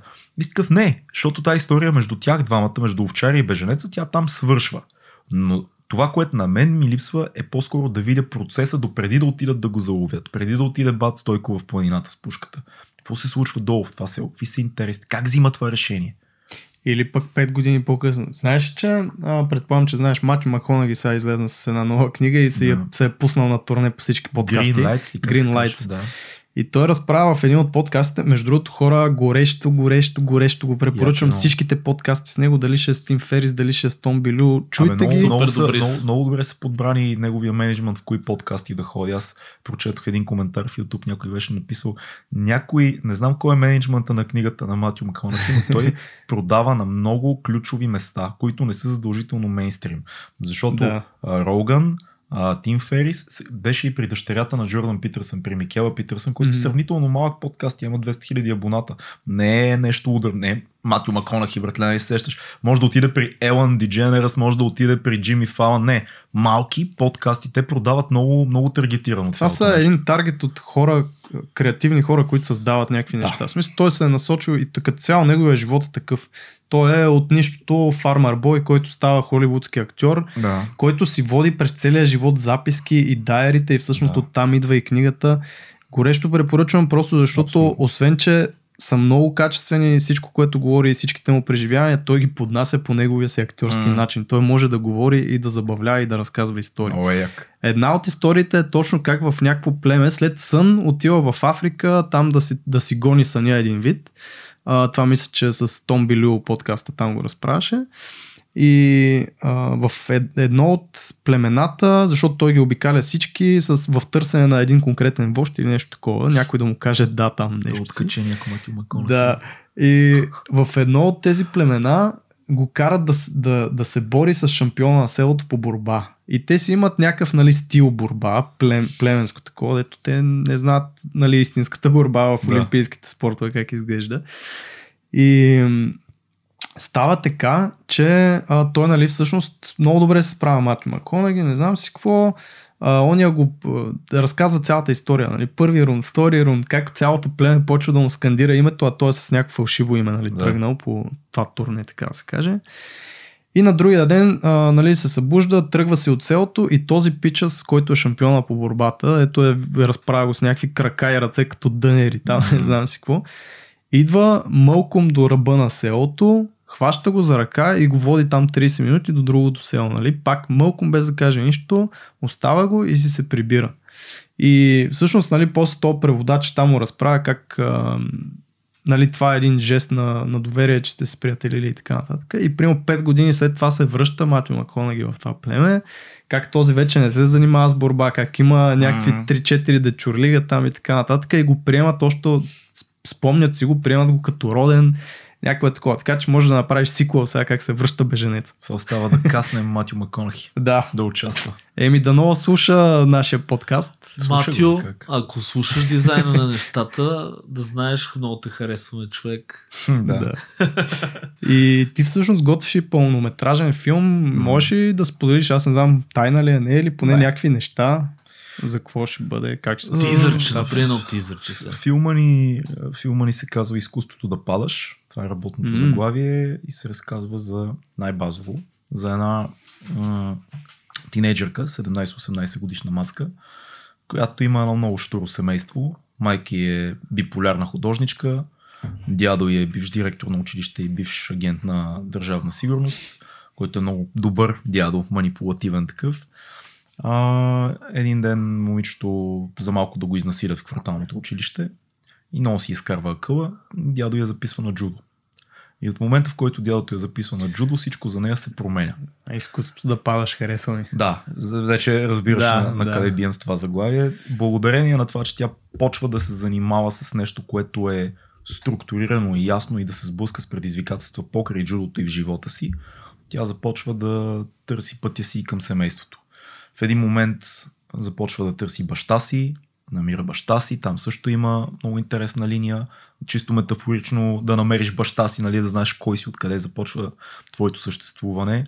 И в края на филма ние завършваме добре този филм позитивно, тя се а, намира път към майка си, няма някакъв пънчлайн, успяват отново да общуват, но минават през много перипети, а, дядото умира. Изобщо това момиче израства пред очите ни в рамките на тези няколко месеца от живота и половин година, с които филма се занимава. Научава се да пада по трудния начин.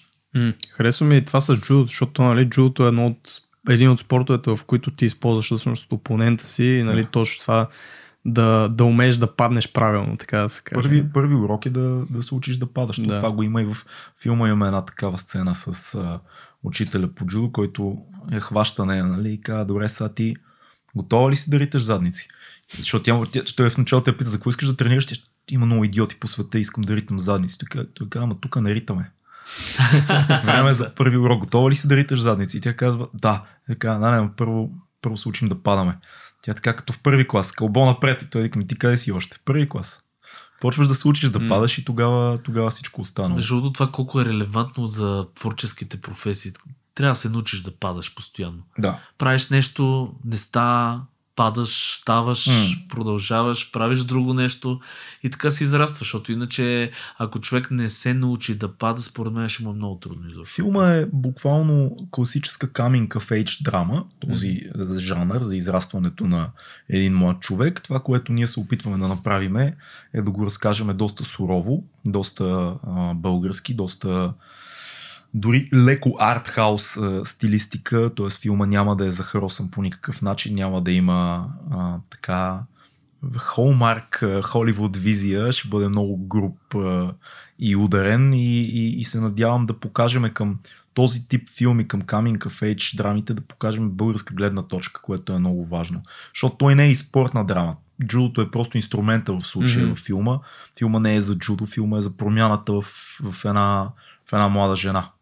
Те много казват, че всъщност точно инструмента няма никакво значение. Да. Защото ти който и път да хванеш, това даже а, на Джозеф Кембъл, там The Hero with Thousand Faces книгата, да. където нали, всеки филм, всяка книга, а, всичко се свежда до това а, да напуснеш домашното си гнездо, Точно. да се впуснеш в едно пътешествие, било то дизайн, било то рап, било то джудо, било то еди какво да. си, в което ти а, използваш този инструмент просто да ти помага да намериш себе си, което е много яко. Е, за това разказваме. Това е най- най-важната история. Искам дебюта ми да е за най-важната история, да почнем от там. Историята на всеки, така да, да се каже. Точно. Добре, а това нещо има ли някакъв крайен срок, дедлайн? Много се надявам до година на пролет да снимаме. Работиме mm-hmm. в момента, търсим локации, а, няма да издавам още с, с кой оператор Каста. ще работя, но имам много, много легендарен оператор, с който снимаме. Имам вече по-голямата Филката. част от каста. няма да издаваме за сега, но да, работиме, имаме някакъв план да се случат нещата, имам много адекватни продуценти. И се надявам всичко, ако е наред, да снимаме март-април, да снимаме, кое значи може би 2022 началото, филма ще може да се види, защото знаете, че процесът е много дълъг. Еми, стискаме палци човек, всичко Мерси. да мине Мерси. по вода. Когато стане, а, само ще помоля да ни обещаеш тук в ефир, че ще ни поканиш е, на премиерата. Е, това, е. това няма даже нужда да си го казвам, това е ясно. А, добре, да завършиме с един въпрос, който е малко повече ориентиран към нашата дизайн а, публика, mm. аудитория за творческият ти процес по време на писане на текстове, изобщо правене на, на музика, защото е, все пак... Как ми открадна въпроса. Знаеш какво, аз много говоря, я го задай ти. Не, не, ти вече го зададе, но да. А, аз това ще исках да те питам, нали, специално за текстовете. А, по какъв... Имаш ли някаква структура, с която ги правиш? Тоест, има ли някакъв подход, който ти, примерно, сутрин медитираш, след това нали? Всичко е толкова по-банално всъщност. Брат, аз ако бях, ще да те питам нещо много по-грубо. Или си удреш една преди това? А, не, не. И, и, и, и това не би помогнало. А, сега с текстовете на филм, защото аз имам много песни вече. И, и се опитвам да гледам на, на писането а, на този етап не толкова творчески, колкото занаячийски. Аз много харесвам подхода на а, големи автори. Стивън Кинг също много пише за това. Има една много хубава книга за писането, се казва. Uh, Хемингуей също е говорил за това, че ти ако си професионалист в дадена област, не си кажеш, а, кога ще дойде музата да седна да пиша, ти си кажеш, в сряда ще напиша песен. А, и техниката на самото писане няма нищо мистифициращо за мен. Това е за неячийска работа. Аз горе-долу знам, когато съм харесал един инструментал, как най-готино ще звучи аз да вляза на него. Проблемът идва с това за какво аджиба да е тази песен, откъде да я захванеш тая песен. И това обикновенно изисква да послушам този инструментал седмица, две, понякога месец и в някакъв момент идва идея. А тук мога да разкажа за еди какво си, това е много яко, това май не съм съм разказвал за това по този начин. Я виж, този бит има някаква агресия в него, значи мога да вкараме малко по-такъв подход към това. Окей, окей, окей. Преседява това една седмица и в един момент в срядата сядам и, и пиша. И 4-5 часа пиша първия куплет или пиша цялата песен. Просто трябва да знам за какво е. На мен лично като човек, който се занимава с това нещо вече бая време, на мен за да се провокирам са ми нужди детайли. Тоест аз искам като разказвам нещо, да, да, го, да го видиш. Да го слушаш, да го видиш. Искам да, да, да ти кажа как е огъната стойката, къде е бил прозореца и как малък Батман се е подавал там от постера и, и, и, и как примерно е била смачка на тениската на Серго на, на тук, пък а, ти си бил на бял стол и, и цялото това нещо да го вплетеме в цялостния разказ mm-hmm. и да можеш като го слушаш да си такъв, бях там. И едновременно с това да има още няколко пласта, за да може всеки път, в който го слушаш да ти даде нещо ново, т.е. всяко нещо да значи неща на, на, на, на мултилевел. Бе, така да. разказано звучи наистина смисъл да я знам много, ма то от опита идва при тебе, много, ме ми звучи като нещо лесно, смисъл сядам не толкова не. лесно от гледна точка на, на, на идеята, отколкото лесно като да се нагласиш да го направиш, разбираш, а според мен изисква много повече вникване в тия, Ми, То е много странно, защото като го като си го правил дълго време и, и вече рефлексите ги имаш, сядам да, да пиши и тогава почва дълбането, смисъл като седнеш и имаш горе-долу идея за какво е тази песен и почваш да я рисуваш. Штрих по штрих. Имаш ли си някакъв това... подход? Примерно, първо фащаш, кажем си, фащаш ключови думи си слагаш, после тях не. рими, някакви... Не, не, не, Не. Пишеш, такива... редактираш. Да, даже вече не, не, не редактирам толкова много. Аз пиша на, пиша на телефона, обикновено по най-баналния mm-hmm. начин. Просто ти, важно е да съм сам в стаята. Не обичам много да има други хора като пиша. Отделям си 3-4 часа, надувам си инструментала и просто си пиша и си представям неща и се опитвам да видя това на къде ще му отведе като текст. Просто понякога знам къде трябва да започне и къде трябва да завърши историята. Друг път песента е просто рандъм изливане на мисли, което се оформя докато го пишеш. Предполагам, че ви се е случило да си драскате нещо и в един момент да си кажете. Същото е, аз точно да, да е, то паралел това, това, това почва да става еди какво ти си изкарал от подсъзнанието ти нещо, дето не си даже, съзнателно го предизвикал. Е даже е има такова упражнение в, в рисуването, е когато по някакъв начин намаеш някакво петно с било то щетка, било то смоливи и от него да се опиташ да видиш нещо и да изкараш. Да. Инструментал е много важен, между другото. Аз винаги започвам с инструментали. Когато съм харесал когато харесам даден инструментал, 30% от песента вече е ясна за мен, защото имам а, цветовете. Откъде идва инструментал? Да почнем от там. Хора, които харесваш как работят. Примерно, моят човек Wurst, с който имаме два албума вече. Или други битмейкери, Той които ти харесвам. представя нещо, е да, Орлинка, тук нещо ново. Примерно, имам, да, брат, чуй това, кефилите, или примерно да, си казвате, ава да направим нещо, не сме правили отдавна проект заедно. И ти пращат 10 бита, да кажем, човека, и ти си кажеш, е, това ме кефи много, и това ме кефи много и почваш да мислиш. Обикновено с мен битмейкерите ме познават, имат търпение и казват, добре, щом това такива, задържа го известно време, защото аз ще го послушам един месец и ако всичко е както трябва и се наредят звездите, в някакъв момент ще му се обада на този човек, ще му кажа, аз ще ти пратя демо. Демото обикновено е записано на телефона 5 минути след като съм написал текста.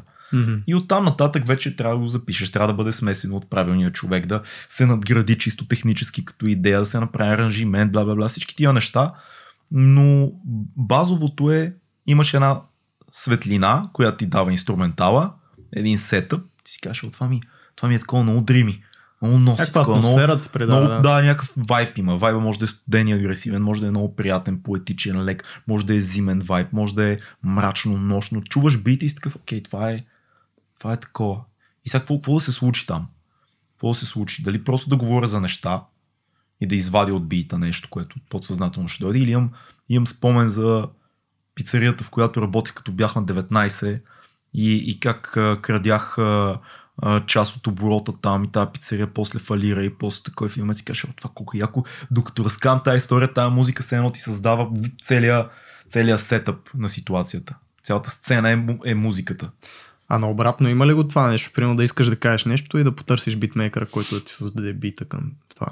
А, не, не се е случвало така да, да искам да го кажа и да го потърся. По-скоро имам в главата си идея, че тази тема ми е интересна, mm-hmm. буквално тема, много общо и в някакъв момент от битове, които чувам за няколко месеца, чувам бит, който става за тази тема не работи много това да, да кажеш на битмейкера, здрасти, представям си, еди, какво си, еди, какво си, той ти направи. Това ми е куплета, примерно, да, да не, не работи. Mm-hmm. Дори когато сме правили за последните два албума с Wurst, част от битовете сме седяли заедно, той прави, аз му говоря неща, той е по-скоро, ние, ние си говорим, той почва от някъде, аз му казвам, о, това е като, това е Ксен Обертле, така пътуваш с, с някакъв кораб и всичко е ледено наоколо и битмейкерите са особени хора, те много не обичат да приказват и по едно време чуваш как бита се едно почва да звучи като ледено езеро, като ледено море.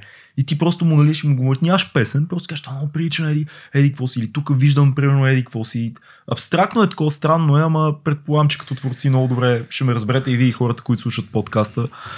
То в крайна сметка, да, точно дизайнът на нещата да. и нещата от живота. Да. А, много си преча наистина, защото това, което ти казваш, примерно, особено като сте двамата и нали, mm. баунсвате идея един от друг, да. то това е дизайн тинкинг момент, който и при нас присъства, в, когато работиме с някой в екип. Дори и за недизайнери а, в стартъпи ми, примерно, за Еведо става дума, когато трябваше да се именова а, стартъпа, как да се казва. Да. Това се сяда се а, четиримата, петимата кофаундъри бяхме тогава, които те нямат бекграунд. Един е програмист, нямат бекграунд с дизайн. Програмист, бизнес човек, адвокат, сядаме и да мислим нещо креативно, което е измисленето на един бранд. Да. Съответно, някой подхвърля идея, оп, на тебе ти влиза една идея в главата, почваш да развиваш това, стига се до едно място, оттам или се връщаш назад, или се разклонява. Да. И нали, може би затова дори а, подкаста ни всъщност и темите, които обсъждаме и от други хора се възприемат по този начин, защото това пак всичко, което правим като хора е до някъде креативно. Абсолютно. А, дори в а, ежедневието си, дори с децата си, с жената си. Нали, mm. Градиш нещо. Да. Цял живот от малък, като тръгнеш да, правиш някакви неща, дори себе си градиш. Дизайн на реалността.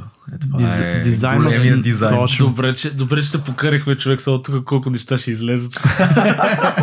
с какво може да си почеше още егото. да, да, да. Но много сте прави. Аз между другото паралел ще направя с, с текстовете в дизайна. При нас, например, пък е обратното. Ние получаваме текст, който да. те наречения бриф.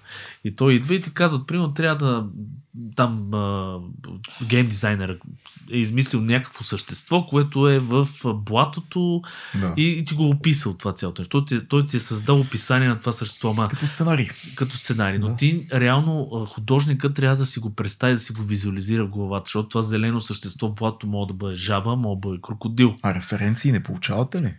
Ми по-скоро зависи от... Да, някой път да, да. друг път ние ги предлагаме. Да, да. То е двустранен процес. Но в, е в режисурата е много сходен процес. Като работи с клиент за дадено нещо визуално и обикновено при първа среща от другата страна чуш Представям си да има еди какво си, еди какво ти кажеш така, добре, от това, което чувам, гледал ли си еди какво си, като това ли е, или, или примерно отиваш другия край, а, като, а, или гледал ли си нещо, което наподобява малко това, защото с думите е това е най-големия проблем, аз ви бях казал. Интерпретират се различно. Се сблъскам се много често с това, точно защото не мога да рисувам, че когато опишеш на някой нещо, то значи, може да значи съвсем различно от това, което ти имаш mm. предвид. Просто особено за визуален продукт е, е ужасно. Защото зелено чудовище в блатото. Точно жаба, крокодил, всичко Освен може ако да бъде. не си някакъв мега гига изчерпателен, наистина да го опишеш, но то пък тогава се губи. И пак асоциацията е различна, защото ние сме асоциативни същества. Да, Ти си го представяш да, по съвсем различен начин а, нали, в главата си. Mm-hmm. Хубаво е наистина да има. Те затова, между другото, ще ти дам един а, пример. Има един много велик а, в нашата сфера, Фенг Зу се казва, той е такъв концепт артист. Той, например, за Лукас е работил. И той му е бил дясната ръка. Лукас също не е могъл за да рисува. И Фенг Чичо Жор, така познатия Чичо Жор. Да, бай, бай Жор. Бай Георги. А, за Бай Георги става въпрос. И, и Фенк е ходил до него и той, и той само му е казвал и он му драска скици докато се движат, а. разбираш. Лукас не е можел да рисува, това не го знаех между другото. Винаги съм си го представил визуално да, и, си прави нещата. И, и, доколкото знам май не, или yeah. дори да е могъл, просто не, не го е правил, защото Фенк Зу му е бил да. ръката. Разбираш? Аз се сещам, за, мисля си за, за Толкин и за цялата поредица с хобитите там колко е интересно, защото а, Толкин описва много детайлно нещата. И все пак е много трудно, като стане време за филм за това нещо. Нали, това е абсолютен кошмар да направиш Толкин на филм. Да, да превърнеш нещо толкова класическо в, в визия, защото много лесно може да се разминеш с представите на много хора, защото е класика. Mm. Просто представи също предполагам, че е било и за Хари Потър. какво напрежение? Най-вероятно, да. Безумно, защото ти мога да то описано и хобитите живеят в малки къщи. Как те можеш? Дребни и ниски, да. често мързеливи и така нататък. Да, ама ти като кастваш, как се казваше този къдревия с сините очи? Билбо. Ох, те много ме дразни. Фродо. Фродо. Фродо. Не си спомням. Да, този, всички да. го знаят. А, ти, това нали, този човек, тая легендарна фигура в, в творчеството на Толкин, ти трябва много да го оцелиш. Мисъл, може да се предсакаш така да много кажем, мощно. можеш много, много, много силно да се накаш публично да. и това на много сигурно е много, за много, за много пари. Ето ви и пример, пред много хора. Да. Примера с Батманите, бе. Батманите, нали знаете, като излезе някой нов актьор, който трябва да бъде Батман и всички казват, това не е Батман. Ама виж, Батманите имаш комикс. Тоест, то е, ти пак имаш, имаш някакъв, някаква виз, да, визуално... Много ясно създадена визия, която ти надграждаш, но примерно класически произведения, нали, точно като, като Хобита или там а, Властелина и така нататък, всичко на Толкин, там Хари Потър, така ти нямаш Нямаш, но имаш някаква, примерно, обложката на книгата е някакъв. Ма, вие много добре знаете иллюстрацията колко може да е условна. Има много. Особено последния Хари. Потър, дето го критикуваха. Една книга може да има 50-100 корици. И те обикновено са различни в различни държави винаги. Така че да. това пак не е много ясен ориентир. Така че ти като режисьор направо трябва да си ултравизуалист и да прозреш как да визуализираш то. А, то е свят, то не е, аз не случайно казвам Толкин, защото то е свят, то да. не е. То няма такова. Затова си взимаш и Фенгзу, да. който ходи до тебе и ти само кажеш, нарисуй ми сега, е, това си представям. И той Фенгзу ти... звучи като а, такъв а, китайски роб, буквално, който ходи до тебе. Фенгзу! Да, маста! Ела, пак като някакъв китайски майстор, да се обръщаш към него за такива най- най-трудните неща. Как описваш на някой какво е йода? Аз това, аз това примерно се чуда. Знаеш как?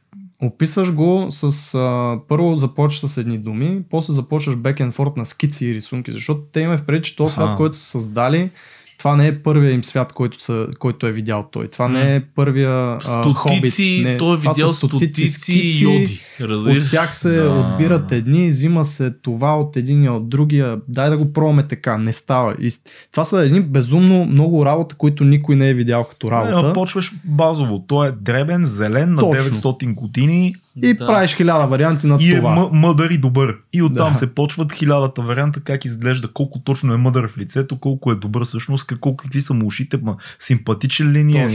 За Star Wars има три много готини книги, между другото, които са артбуците на Star Wars, точно на концептите. Да. За съжаление изчезнаха. Аз имах една и тя е някъде в офиса.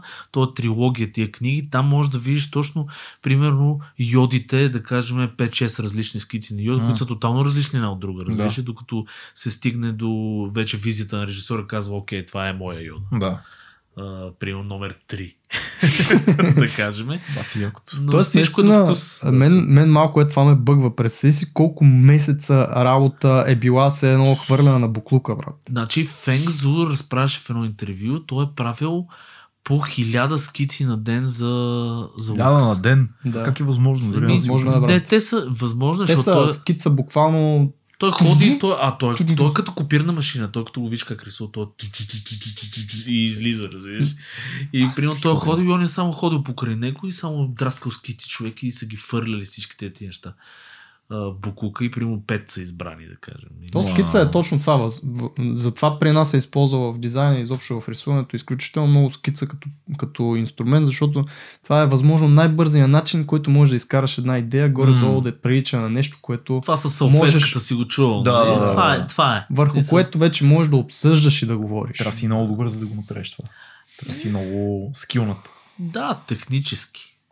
Но това е най-бързи начин да си представиш идеята, наистина. И При хора. всички положения, да, визуално е много по-лесно като се види и аз мога да дам пример с Стоян, който ни беше гост, той ни е CEO в проекта той е, значи не може да рисува, ама грам. Обаче ако тръгне да ти изкарва идея, той го прави чрез mind mapping и ти почваш да разбираш къде му правят всичките връзки. Като казваш а, mind mapping? Като казвам mind mapping, аз пред... балончетата си балонч... виждал, нали? В средата пишеш едно, от, нещо, от него друго. тръгва еди какво си да. и той е много добър в обясняването по този начин. Тоест не да рисува някакви характери и така нататък, но може да си изкаже това, което му е в главата в някакъв визуален начин върху хартийка, да видиш кое към кое как се отнася. Знаеш ли кое е много, много интересно? Примерно, аз винаги съм си мислил, че като а, имаш идея в главата си за дадения персонаж, това е. В смисъл, като режисьор четеш сценарий и си кажеш, този трябва да изглежда и така. Mm-hmm. Обаче много често ми се е случвало, примерно с Добри за филма, когато написахме сценария и си представяхме дядо Колю Бруса, който намира овчаря, дядо Колю си го представяхме като Клинт Иствуд. Мисля, mm-hmm. такъв тип овчар. Слаб, висок, отдялан. Не знам, защо винаги в българските филми овчарите са с бради. Това е тотално невярно. Човек, ако познава овчари, няма нито един овчар с голяма брада. Това е пълен булшит. Винаги правим овчарите с бради. Аз това го знам, защото ходих да се запознавам с овчари доста. Никой всичките си гладко обръснати. Това е соц Аз имам един приятел в компанията, му викам овчар. Е, овчар. Винаги в българското кино овчарите са с бради. Това ни е остана от едно време. Аз си го представях като Клинт Иствуд. Висок, слаб. Скули, да. изрязан обаче ти виждаш Йордан Петков Дуню, който играе овчаря. Аз отидох да видя Дуню, да си поговоря с него с идеята, че най-вероятно това не е нашия човек. Отидох да го, даже да не го касна, просто да му разкажа нещо. Видях го на снимка, бе дай се пак да го видя. И докато му разказвах филма и гледах как седи този едър мъжки тип актьор, той седеше, слушаше и аз само докато му разказвам филма и си казвам, боже, това е той човек. Mm. Това е той. А той е тотално противоположно на Клинт Иствуд. Дуня mm. пълен, вис, е, такъв здрав. Нали? Той прилича на е, възрастен джудист. Той е много здрав. Mm. Но лицето му, мимиката му, погледа му, всичко това и ти си кажеш, аз не си го представях такъв, но това е по-вярно от това, което аз си представях.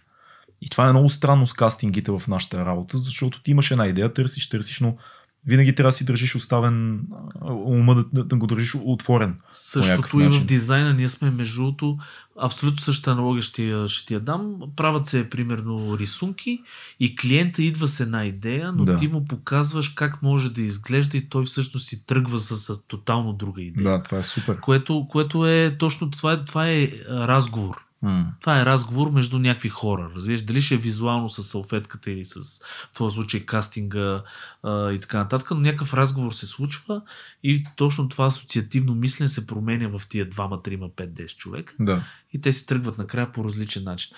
Това е готиното всъщност на тия творчески екипни работи. Страхотно е. И това всъщност няма да стане, ако, както ти каза, нали, не си достатъчно отворен за това. Тоест, а трябва, хора не са. Да, да не си игнорант, да не си този, който казва така ще и никой да не ми го каже копче, нали, защото това така трябва да бъде. А по-скоро наистина да си отворен като човек към всякакви възможности, защото наистина всеки от нас има някакви лимитирани разбирания, които някой друг може да ги обогати. И по-скоро трябва да се поставиш ситуация, в която да ги поемеш тия неща, отколкото да ги отблъскаш. А, аз мисля, че много як подкаст се получи. Много ти благодаря, Аз Орлинка. Много за Жестоко, Орлинка. Страшно беше. Финални Мерси. думи. Uh, слушайте дизайна на нещата от живота. uh, така, неща, как е цялото име? Дизайна на дизайна нещата, и нещата от живота. И нещата от живота. Да, ами какво да кажа? Благодаря много. Слушайте подкасти. Uh, слушайте Серго и Антон, защото са много готини.